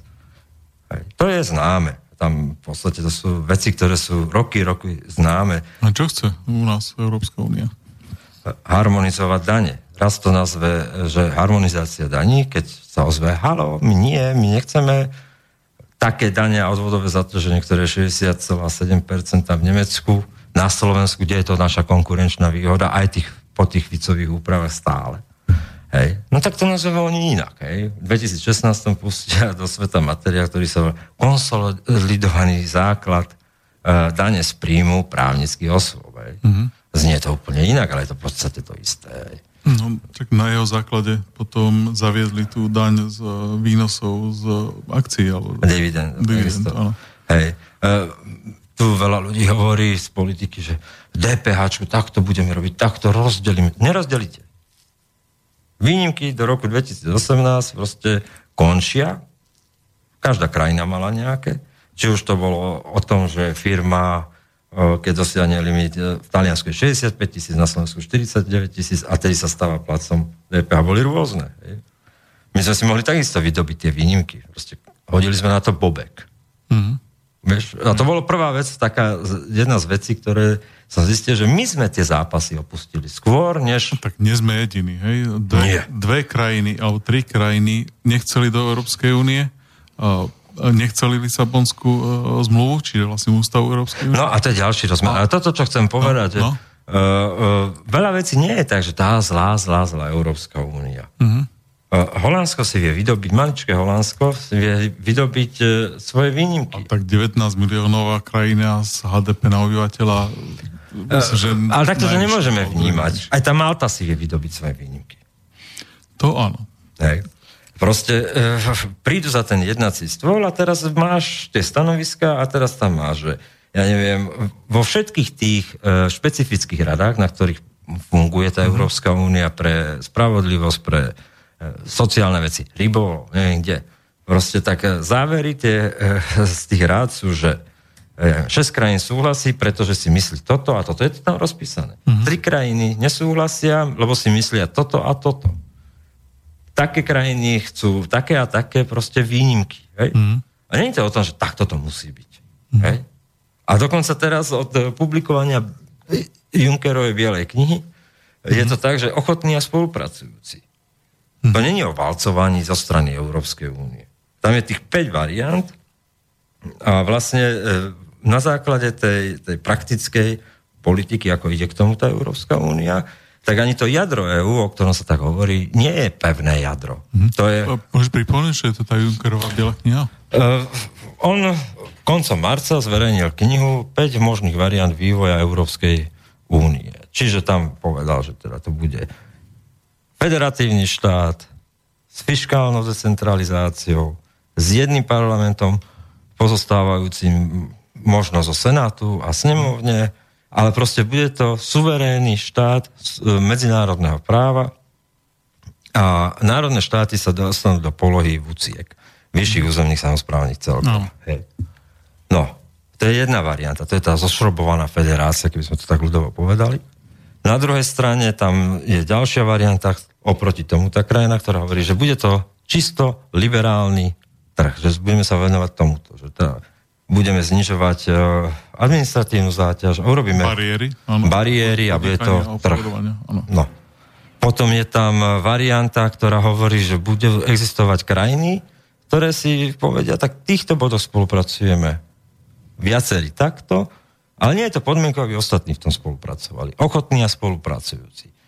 A to sú tie tri najkľúčovejšie a potom sú tam kombinácie týchto. Mm-hmm. No a je evidentné, že aj z tých uznesení, e, ktoré vznikajú na tých radách, áno, to jadro je e, pohyblivé, geograficky pohyblivé v počte tých krajín. Nikdy to nie je proste 28 alebo 27 dneska.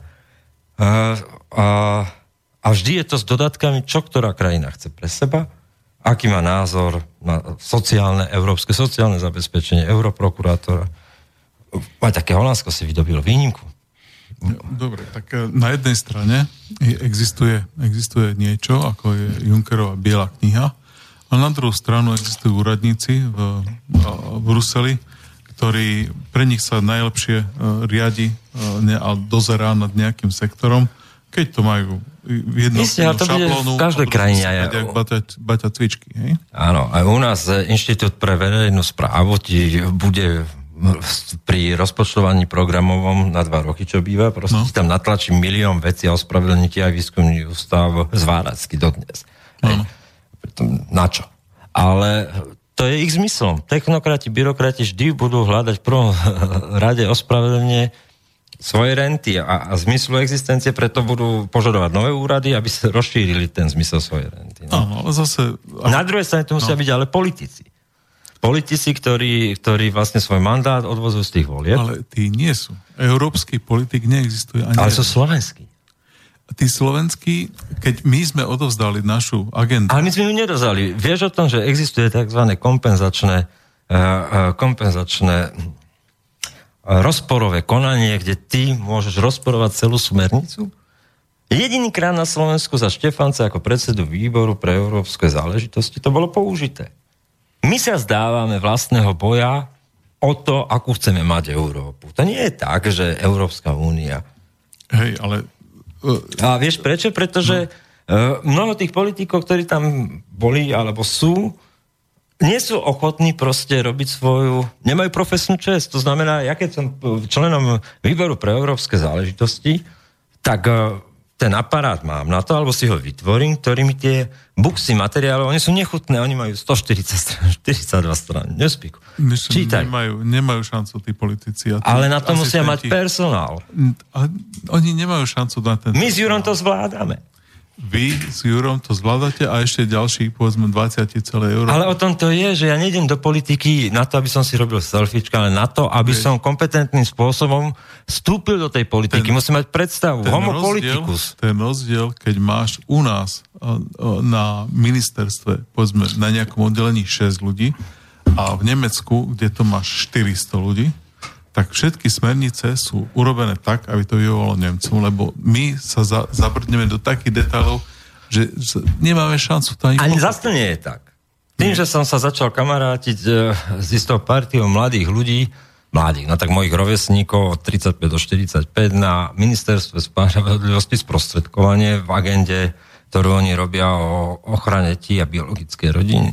Ale poťažmo som zistil, že tam už dneska česť hasického zboru Slovenskej republiky povediac tak Formanovský, Hožima Panenko, mm-hmm. tak uh, zachraňujú tieto uh, strední úradníci, mladí, ktorí proste majú tie, tie s prepáčením gule prísť na jednanie o digitálnej únii mladý Slovák, 35 ročný a im to tam rozháže celé proste, poviem, vyargumentuje, presne vie o všetkom. Hej, a my o tom nevieme, že takíto ľudia existujú. To sa nedostane ďalej. No dobre, on to tam príde, rozháže a potom Sulík hovorí, že hlasovanie v Európskej únii e, funguje tak, že majú za 10 minút 20 zákonov hlasujú, až nestíhajú ani sledovať, že ak majú hlasovať. Ak... Sulík ani nevie, čo hlasuje. Sulík Presne tak. vie veľký prd od celej Európy. Mne sa krásne páčilo na jednej debate, ako Edo Chmelár upratal s tým, že, že, že keď mu prvýkrát oznámil, že existuje na Slovensku tento mechanizmus, ako rozporovať všetky tie veci, tak Sulík proste uprostred prejavu skončil, lebo nevedel, čo má povedať.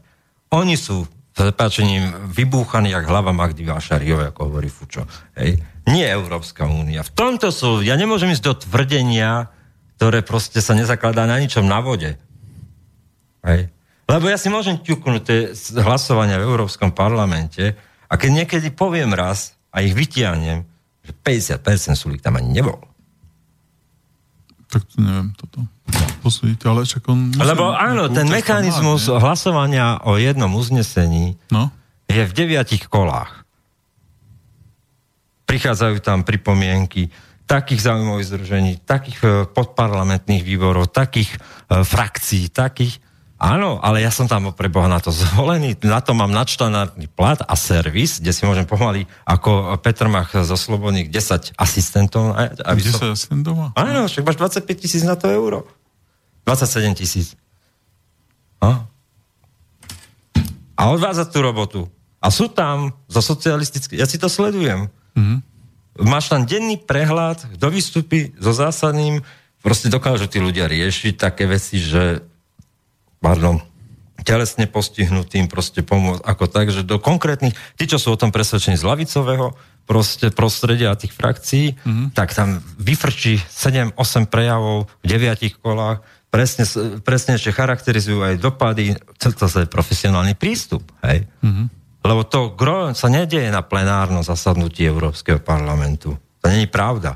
To je ten opak voči z e, národnému parlamentu. To gro sa deje v parlamentných a pod parlamentných výboroch, keby som to dal, výboroch, hej. A v komunikácii vlastne s, celou tou infraštruktúrou, ktorú má ten Európsky parlament. Každý si to môže kliknúť a máš tam prehľadné, že dneska rokujú títo a títo, rozhodujú o tom a to, takí a takí poslanci majú také a kvalifikované, kompetentné proste pripomienky. Tie materiály majú okolo 126-130 pripomienok z každej krajiny. Zásadným spôsobom ho pozmenujú. Mm-hmm. Isté sú materiály, ktoré ktoré sú také akože tlakovo vyvíjané, ale tam zase dohoda tých hlavných frakcií liberálnej, kresťansko-demokratickej a socialistické, že takto to bude proste, však ten konsenzus oni vytvorili európsky, mm-hmm. hej, ale v tých 90% e, je to úplne inak. A keď máme zoberiem tie výpisy, kto sa čoho zúčastňuje a nezúčastňuje, tak budú veľmi prekvapení. Kto sú kriklúnia, kto nie kto čo vie. Mm-hmm. Ľudia. Ale ja to nevyčítam. E, ani mne sa nikdy nechcelo to čítať, lenže nemám ísť potom do politiky. Nemôžem parciálne riešiť svoje privátne záujmy prostredníctvom toho, že zostanem v Európskom parlamente, ktorý mi je ukradnutý. Hej. Tak, tak to nemôže fungovať. Tak to je pravda, že veľa našich poslancov je takých, že sú tam odložené. Nemôžem, že v Európsku... Lebo potom sa dostávame do štádia Vasila Bilaka v zbore povereníkov, keď mu povedali, že bude minister školstva, on sa tak na Gustáva, Husáka a Ursinia pozrel a hovorí, ale za čo? No, no. Dobre, čiže uh, nie si ani uh, optimista, ani skeptik, čo sa týka uh, Európskej únie, hej? Ja to nevidím tak, že, že ten zásadný spor není o tom, aká bude Európska únia. Ten zásadný spor je inde. Čo my chceme v Európe? Náš hlas v Európe. Aký má byť? Kde máme tých proste partnerov? Vieš, Rakúšáci, Češi a sedem krajín na dvoch tých stretnutiach o, o pozmenení DPH a zakomponovanie do nej e, tax, sále taxu a, áno. a e, dane z obratu a vlastne vytvoriť taký ako ľahší model, ktorý, ktorý umožní, že sa nebudú tie strašné odpočty nadmerné, lebo to je ten kľúčový áno, problém. Áno, karuzelové podvody. Áno, no. Tak o tom tie, tie, tie, e, tie krajiny samostatne na svoju iniciatívu rokujú. Vedú tvrdý zápas o tom, aby presvedčili tú Európsku úniu, vieš. Tak ako naša krajina je jedna z nich. Tá je. A to chcem práve povedať, že toto je ten spôsob. Aký máme názor na západný Balkán? Mňa nebavia tie lajčákové keci o tom, že podporíme demokraciu, nič. My sme dávno mali vytvoriť nejaký proste záhrebský fond e, infraštruktúrálny, vložiť do toho peniaze, proste reálne tam byť. Hej? Mm-hmm. A mať tie svoje nadregionálne proste záujmy v rámci tej... Ako budeme my silní, mm-hmm. my doma, tu, so svojimi partnermi, mm-hmm. tak budeme môcť silno pozmeniť tú Európsku úniu. To je celé. Dobre, tak skúsme si zase pustiť nejakú pesničku. A zase teda som zvedavý, že čo to bude tentokrát.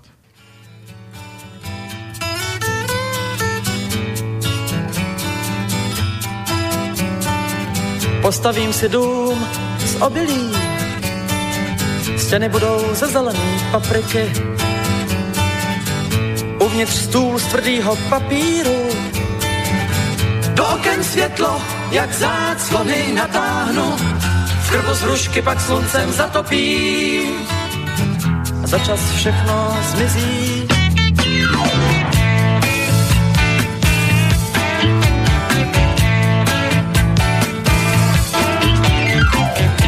Zahradu udělám ze kterou oblohy, sousedovic kočka se v ní prochází. Porostou tam žlutý tulipány, zelená housenka se tam zakuplí. Svetři zahrajou večerní píseň a zase všechno zmizí. Když přijde kominí, komín pod teliškou vyvětá. Na papírovém stole nastoupí armáda plevelu, deštěm je pobytá. Utonul generál v kapce poslední a za čas všechno zmizí.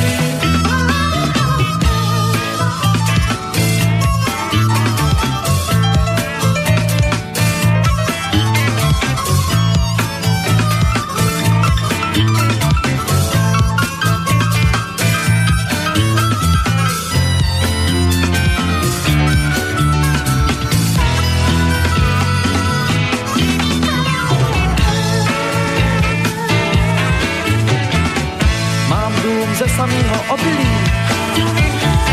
stěny jsou ze zelený papriky. Sedím u stolu z tvrdýho papíru, sluneční záclony na noc zatáhnu. Večer v krbu slunce uhasí, teď už všechno zmizí. Teď už všechno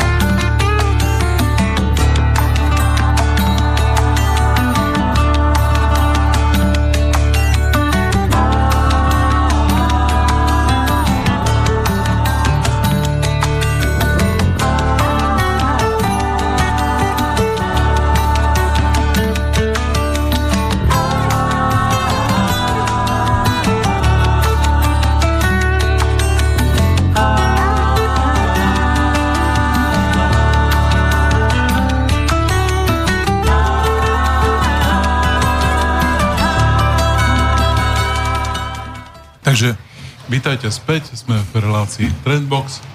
Rozprávame sa s našim hostom dnešným, Petrom Králikom. A rozprávame sa momentálne o Európskej únii a o tom teda, že Európska únia, že to trošku ináč funguje, ako je nám to prezentované. No to zásadné, čo chcem povedať, je to, že, že to nie je ani tak problém Európska únia. Pre občanov, a keď to rozmeníme úplne nadrobné, tak e, v princípe mechanizmus nejakého fungovania štátu alebo štátneho útvaru je o čom? No tak aby vec, ktorú chcem ja vybaviť, bola zjednodušená, proste aby som ne, ani nevedel, že štát existuje. A najlepší je štát ten, ktorý nás neotravuje, nekomplikuje nám život a, a proste nevstupuje nám e, brutálnym spôsobom do životov. Hej? No a, a v podstate jedno, či bude Európska únia federatívna, alebo to bude nejaký model e, konfederácie v čase a priestore v okamžikoch, keď väčšina sa zíde a menšina bude chcieť niečo iné, ochotní a spolupracujúci. To není problém. A ono to pôjde svojim životom, buď toto bude fungovať, ale to nebude do budúcna, buď toto spadne, alebo nespadne, to dneska je ani rozhodujúce. Ale ten, ten šok nastane niečom inom a toho sa ja najviac obávam, že keď 1. 1. 2018 to bude na stole a hotové,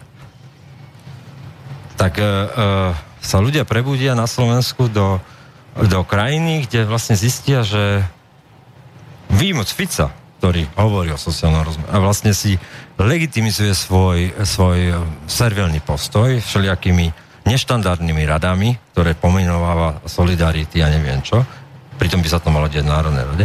Inými slovami, ľudia sa prebudia do reality, že zrazu, keď to príde, tak zistia, že ale moment, však toto pred, pred rokom nám tu niekto hovoril, že chce regulovať také dane, také dane. To vtedy nevedel? Však toto Európska únia hovorí, že od 2013 sa tu vedie zásadná diskusia, 2016 boli odsúhlasené prvé kroky. Čo títo ľudia tárajú v tej politike? Čo to nám tu 5 rokov tárali? 2 roky tárali? Štandardný, neštandardný, vsi o jedno, začnem bukvy ako... A ja sa bojím, že to povedie ešte väčšiemu extrémizmu a pochabosti v tej politike a, a že to proste príde tsunami, ktoré... No dobre, dobre. E, za prvé, za prvé ako, ako poslucháč som ťa momentálne nepochopil, že, že teda či si uh, za Európsku úniu alebo proti Európskej únie, to, to, to musí byť jasné. A za druhé, my nie sme v Európskej únii jediní. Hej? Sú tu aj iné krajiny, napríklad Gréci, ktorí s týmto majú oveľa väčší problém ako my. Isté, ale aspoň na stôl dal ten uh, Varoufakis, Áno, Varoufakis. Digitálnu menu paralelnú. Reálne ju pripravil ako projekt, proste a národnú zúčtovaciu digitálnu jednotku proste aspoň, aspoň e, do tohoto štádia to nejak pripravil, povedal o tom niečo, nepresadil, odišiel, hej. E, čiže zaznel hlas. Dobre, iba že uh, problém digitálnych mien je, z, to sa volá, že konštantný uh, príliv peňazí. Priznám sa, že prekladám z angličtiny, constant money supply a to znamená, že nie je možná monetárna expanzia. Hej, ale toto už vôbec posluchač nepo... Ja chcem iné povedať, no. že v tom politickom no. priestore, domácom, gréckom, no. Uh, nemôže nikto povedať, že nezaznie hlas, ktorý by bránil národné záujmy a snažil sa poskytnúť nejaké riešenie. Je jedno, či dobre alebo zle v tomto zmysle. Hej, ale uh, by som to povedal, že kompetentné, reagujúce na situáciu, ktorá... Zase takto, hej, Varoufakis je jeden v jedinej oblasti. Ja ho nechválim, ja, ja nesúhlasím milión vecí. Nie, nechaj ma dohovoriť. Čiže on je jeden v jedinej oblasti, hej, vo, vo, povedzme vo financiách a v, no, vo financiách. Ale keď si zoberieš ostatné oblasti, hej, či sú to telekomunikácie, či sú to či sú to obrana a podobne, tak je otázka, či Grécko má dostatočnú kapacitu na to, aby ten, menilo ten vplyv. Pretože najväčší vplyv Európskej únie má za prvé úradníci, ktorí sedia v Bruseli, Štutgarde a podobne, a za druhé najväčšie krajiny, ktoré majú 400 ľudí na ministerstve, ktoré je schopné zákon o... o Isté, ale iné je podstatné. Vieš, no. nemôže ti tu niekto uh, vyprávať o ja neviem, o tom, jak bude zdaňovať e, telekomunikačných operátorov, vieš, predstaviť ti príbeh marketingový o tom, že jeho keď v budúcej vláde budú po budúcich voľbách, že budú zdaňovať a zvýšia tú daň, keď reálne o tom že nebudú v tom čase rozhodovať, že to rozhodnutie už je prijaté skôr, než oni prišli s týmto nápadom, to vypoveda o absolútnej nekompetentnosti. No tak za, za prvé, uh, s týmto nápadom som prišiel ja, áno, že budeme zdaňovať monopoly. A za druhé, uh, áno, vravíš, že existujú nejaké mechanizmy, ako sa všetko dá rozporovať. Vždy existujú mechanizmy, a nie sme jediní ako Slovensko, ktorí budeme mať záujmy, takže aj keď sa niečo stane. Digitálna únia je o tom, napríklad, to sa podarilo Junckerovi bravúrnym spôsobom. No, nechaj, nechaj ma dokončiť. No. Čiže vždy musí existovať mechanizmus, a keď sa niečo stalo, tak jak sa to odstane. He? No ale ten čas utiekol. Nie, vždy sa to dá. Nedá. Lebo na to prídu rozhodnutia Európskeho ak. súdu a konec. No ak to bude takto, tak sa tá Európska únia rozpadne. Ale ten čas tam bol. To je ten prúser. Čas tam bol a nie sme v tom jediní. Hej? Nie sme. To... Nie. Všetky ostatné krajiny sú tom známe. Keď sa pozrieš na to, ako sa vyvíja napríklad to Grécko, aké problémy má veľké, keď sa pozrieš, aké veľké problémy má napríklad Taliansko a tieto problémy sa budú e, rásť a budú kumulovať, tak tie tlaky jedného dňa budú také veľké, že tie krajiny proste budú musieť...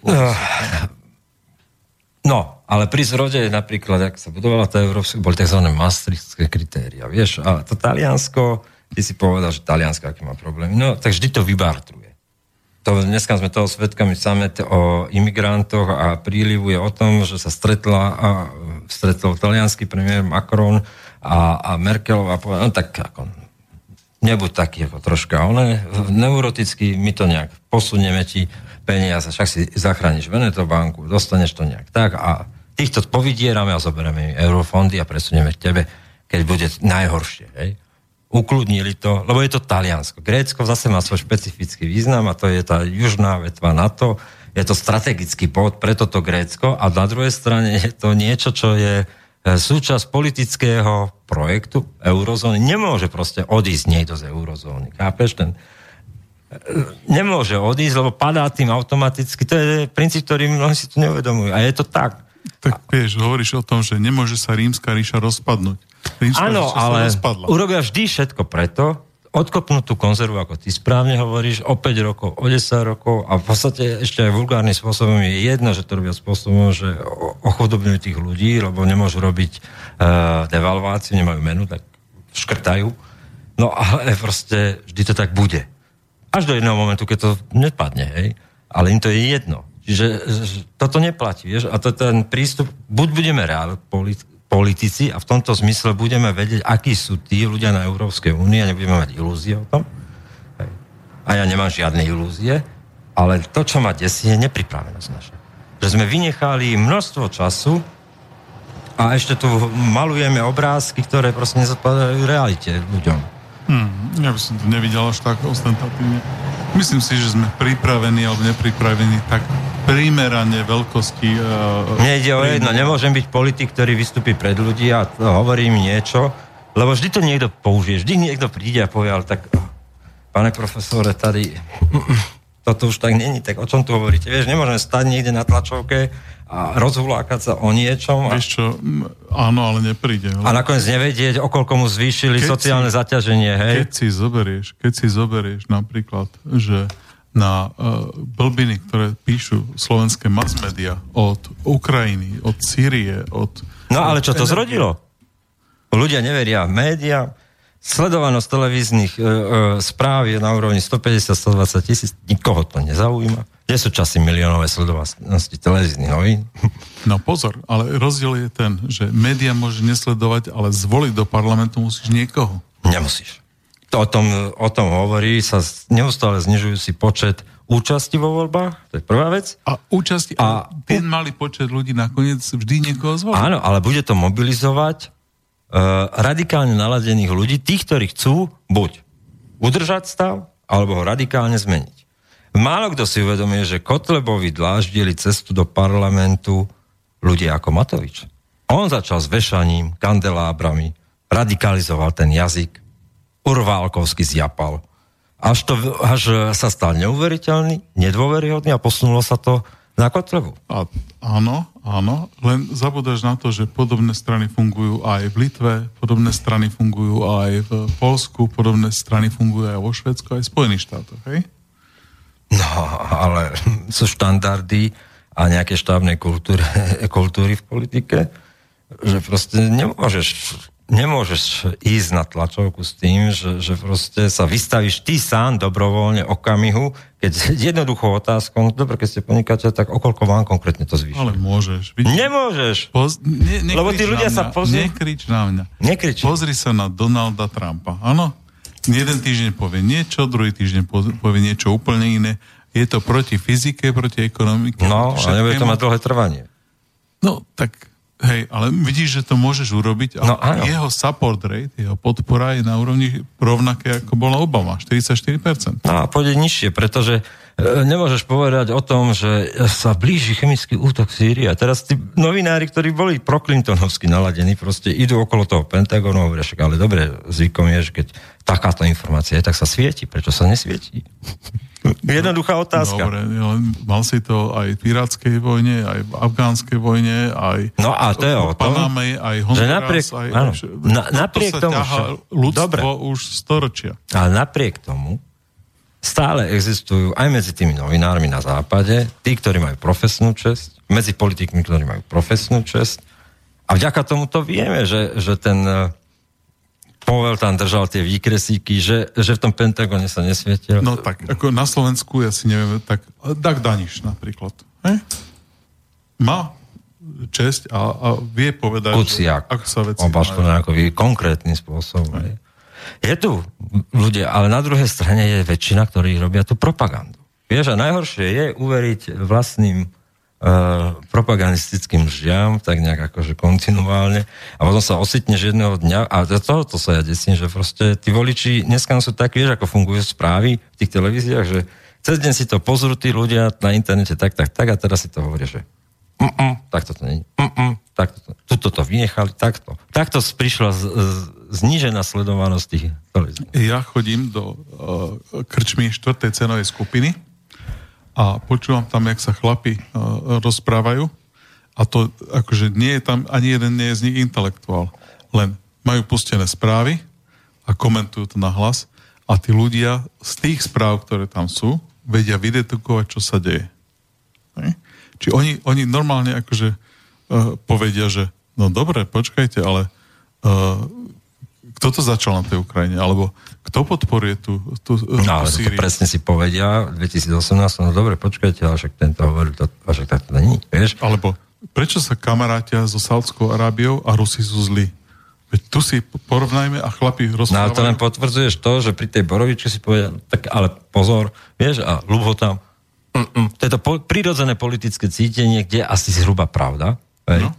No ale toto nás práve dostalo, že ešte to je v tých našich slovenských generáciách. A to je všade. Toto nedôvera voči médiá je všade. V Spojených štátoch sú na 13%. V život, v, v histórii. No a vy, vytvoril to Trumpa. A ty si teraz myslíš, že akým spôsobom to dopadne? Není Ronald Reagan. Hej. To není... Uh, si materiálov, alebo proste z ideologického hľadiska si materiálov, proste, ktoré ten, e, tí ekonomovia, ktorí chceli proste urobiť e, tie reformy liberálne, e, roky o to bojovali spore nejakom, hej. Toto je proste, on ešte aj toho Boltona odpáli, ľudia, ľudí z, z Gatestonu, Benon už tam není, proste tí, ktorí dávali tomu nejaký ideologický dlhodobý trend. Hej. Toto není Ronald Reagan, toto je to zásadné. Hej.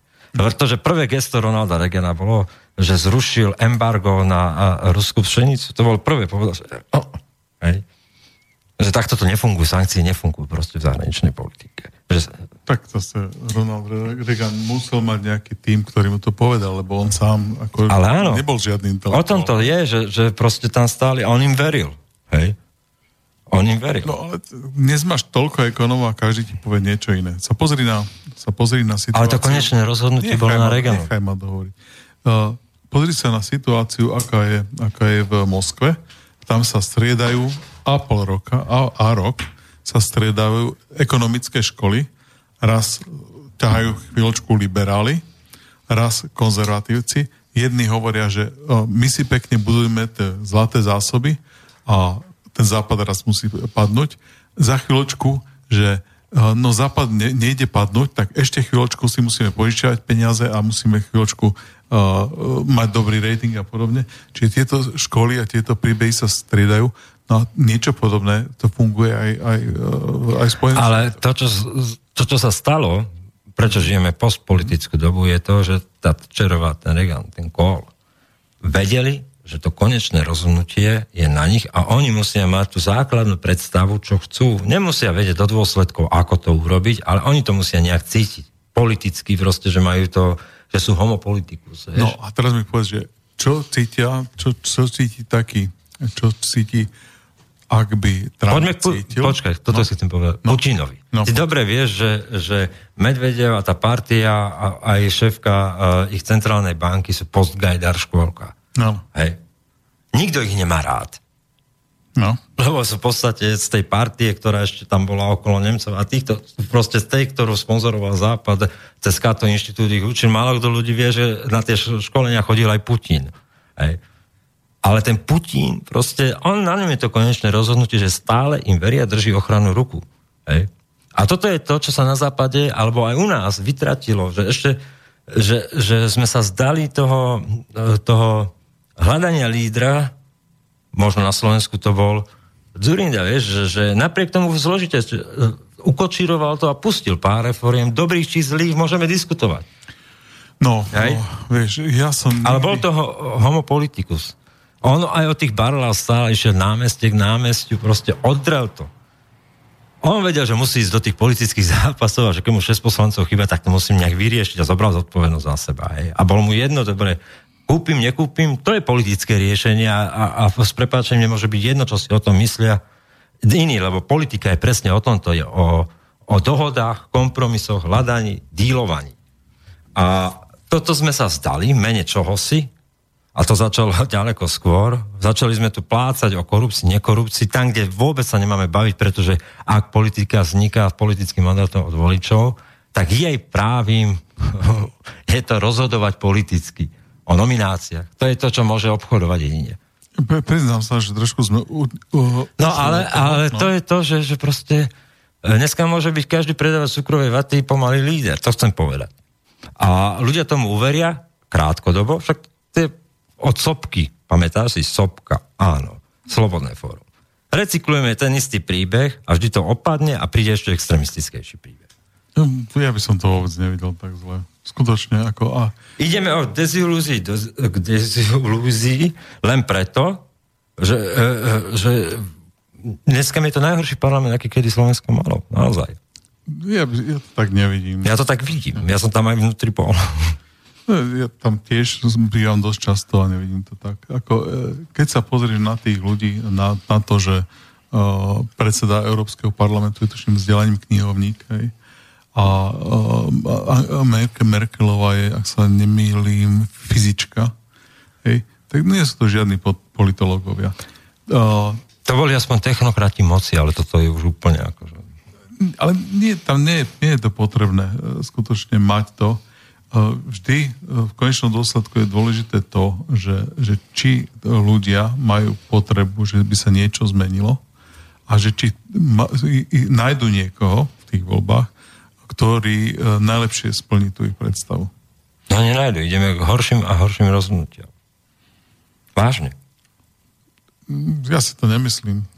Ako, na, keď sa pozriem na to, že korčulujú medzi uh, stále sa zhoršujúcou ekonomickou situáciou, čoraz väčším zadlžovaním, medzi obrovským tlakom na tie energie, ktoré vlastne riešime v každom jednom komentáre, že, že jedného dňa proste tá, tá ropa vyskočí na obrovskú... A toto práve ľudia nevnímajú. To im môže byť ukradnuté. Vieš čo oni? Ten, no. to, tá zrážka s pravdou, že vlastne, a ľudia sú takí, že čo sa stalo vlastne Matovič a tak, že, že tiež podvádzal daňových a to, hej? Mm-hmm. No ale to vedie, to vedie k čomu? No tak však je taký ako oni.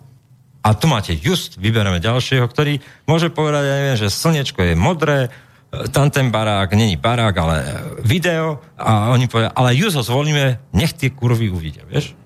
Nie, nerozumiem.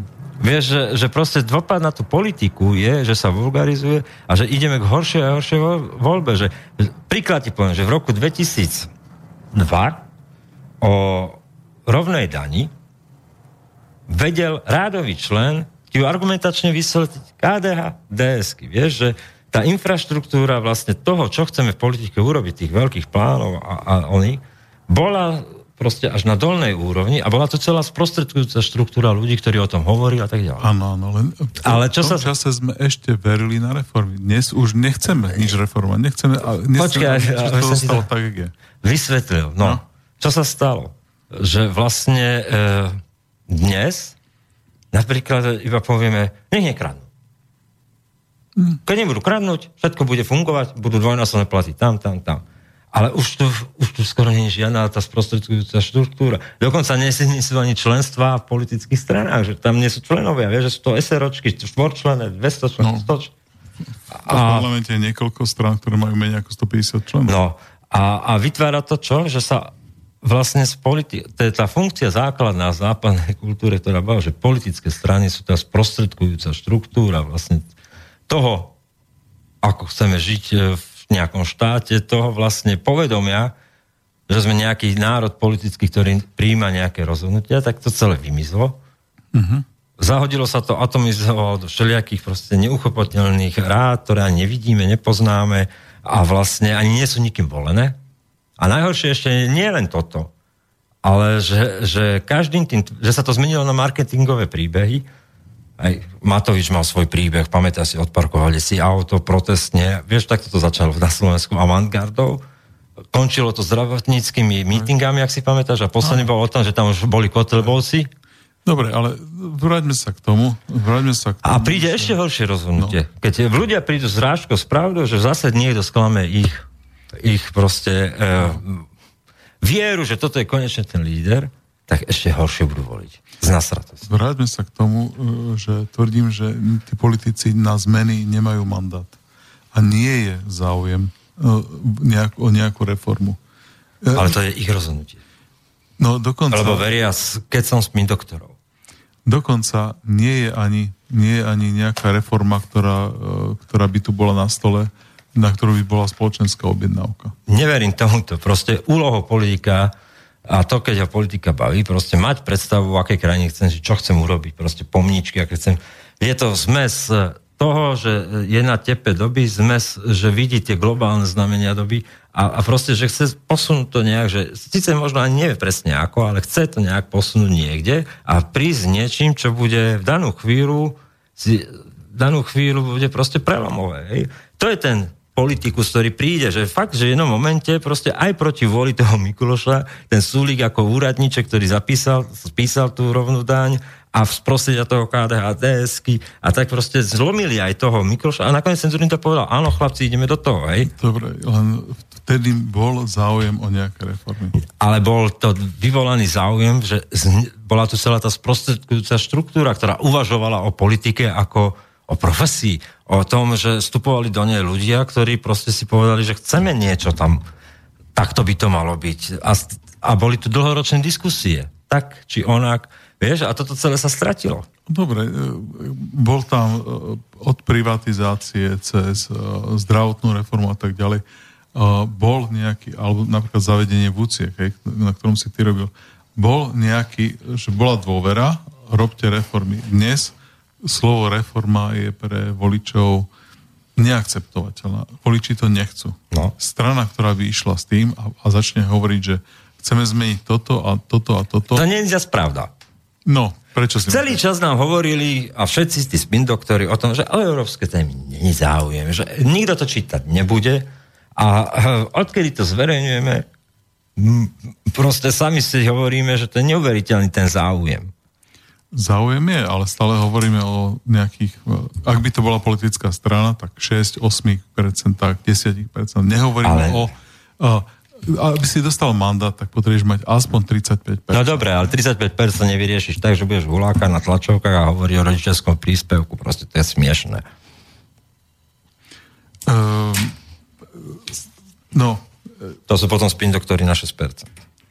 Uh, vieš čo, radikálne s tebou nesú, nesúhlasím, ale poďme, poďme sa baviť o tom, že že, že uh, nemôžeš, nemôžeš uh, keď ľudia nie sú ochotní uh, hlasovať pre reformy, nemôžeš ísť a vykrikovať, že chcem urobiť takúto reformu, takúto reformu, takúto reformu. Tu je hlad po reformách, tu je hlad po témach, ja to cítim, aj keď sme boli po Slovensku, aj keď sa stretávam s ľuďmi, že konečne začnete hovoriť niečo zmysluplné, lebo toto sa už nedá počúvať. Naopak je to tak. Ja som sa sám čudoval, že prečo nám to ľudia čítajú úplne, že ten, ja som zverejnil 42 stránkovú jednu vec, ktorá mala 8 tisíc čítanosť, aj, na, na 5 straničku s 2000 lajkami na internete. A to, to je pre mňa signál, že, že... Ale voličov je 3,5 milióna. Ale iste, ale je to na tých, ktorí majú predstavu o politike a vy proste to je beh na dlhé trate. Znova vrátiť e, a to kývadlo do normálu. Ja verím v štandardnú politiku. Neštandardné je to, čo sa dneska deje proste v tej politike, že vlastne politika ako, ako vec verejná odhodená od polis, hej, obce, spra- hej, tak e, e, proste bola zneužitá nejakými proste e, okamžikovými ľuďmi, proste, ktoré sa to vyjavia a tým, že vlastne vulgarizujú, vulgarizujú niečo, čo má byť kultivácia. Vieš, že, že to povedomia, že s tými ľuďmi proste viesť dialog, neklamať, ukazovať kompetentný prístup znamená, že ja musím v prvom rade vedieť, že keď idem na nejakú tlačovku, tak nik som si istý, nie som si istý. Fakt som tomu obetoval všetko. Viem ja, nenachytujem. Není tam skulinka, ja musím vyvolať to, tu mám celý servis, pripravte mi to tak. A vyvodiť zodpovednosť, keď mi to tak nepripravia. Ja sa nemôžem dostať do pozície, že vyzniem trápne. Vieš, a to nehovorím typovo proste, o toto ide, že ja musím bojovať každý deň, každú minútu o to, že chcem byť líder. Chápeš? No, že chcem byť najlepší, chcem byť Jaromír Jagr. Hej, hej, ale zase mám tu výhodu, že, že čítam v niekoľkých jazykoch a keď sa porovnávam s napríklad španielskom, ano, nedávno som sledoval nejaký rozhovor, alebo ruské som sledoval tiež nedávno, a pozerám na Američanov, na kongres častokrát, aj, aj dokonca aj výbory pozerám my sa nemáme za čo hambiť. My sme malá krajina, ale, ale to, jak sa to robí u nás politika, a to robí. Nie Máme to... sa hambiť ako za veľa vecí. Ale my musíme, z nás musia ísť tie nároky proste. To není tak, že politici sú niekde, že vajíčka vložiť do skrinky a na druhý deň sú tam politici a sú úžasní. My v prvom rade voliči musíme mať nároky, musia proste tvrdo požadovať veci a, a pozerať sa, že, že naozaj je to tak, ako nám hovorí. Vieš, a toto keď príde, že, že tí ľudia budú mať tie strety s pravdou, oni, oni prichádzajú vo vlnách. Preto to ide horšie a horšie. No, ono to nebude takto, že, že paušálne ľudia budú hovoriť o tom, pretože každý volič nakoniec sleduje len pár vecí, ktoré, ktorých sa vyzná, ktoré ho trápia. Takže niekto pozera viac na, na zdravotné problémy v zdravotníctve, niekto pozera. A dokonca častokrát ten pohľad je veľmi nesprávny, uh, pretože ľudia napríklad uh, by mali pocit, že nedostali zdravotný servis taký, by mali dostať. A toto bude ich dôvod, prečo budú voliť. A teraz úplne iracionálne, že Matoviča. Hej? Alebo ir, úplne iracionálne, že a teraz mohol by som nejaké iné meno, ale však to je strieľanie do vetra. Takže Takže nejaká racionalita, že by u nás bola u voličov menšia alebo väčšia ako niekde inde, že by tí ľudia boli menej uvedomili, že by bol taký menší alebo väčší tlak, to sa nedá povedať. Žijeme v dobe, keď aj si Svierakov film a Smoliaka, že i delník delník z ocelárny si môže všečiť klasika v latine, tak e, tam bol taká hláška, tak ja na to hovorím, žijeme v dobe, kde, kde vlastne internetové médiá a ten internet priestor, ktorý nie je nejakým spôsobom regulovaný, neuveriteľne zrýchlil ten čas sprostredkovania informácie a overenia jej pravdivosti. Tak toto bola perfektná posledná veta našej relácie. A chcel by som ti poďakovať, Peťo, aj za robotu, ktorú robíš, aj v tej informovanosti tých ľudí a a aj to, že teraz sa zúčastnil dnešného nahrávania. A ja ďakujem a niekedy sa ospravedlňujem za ten emocionálny vklad. Nie, nie. A dovidenia, do počutia. Táto relácia vznikla za podpory dobrovoľných príspevkov našich poslucháčov. I ty sa k ním môžeš pridať. Viac informácií nájdeš na www.slobodnyvysielac.sk Ďakujeme.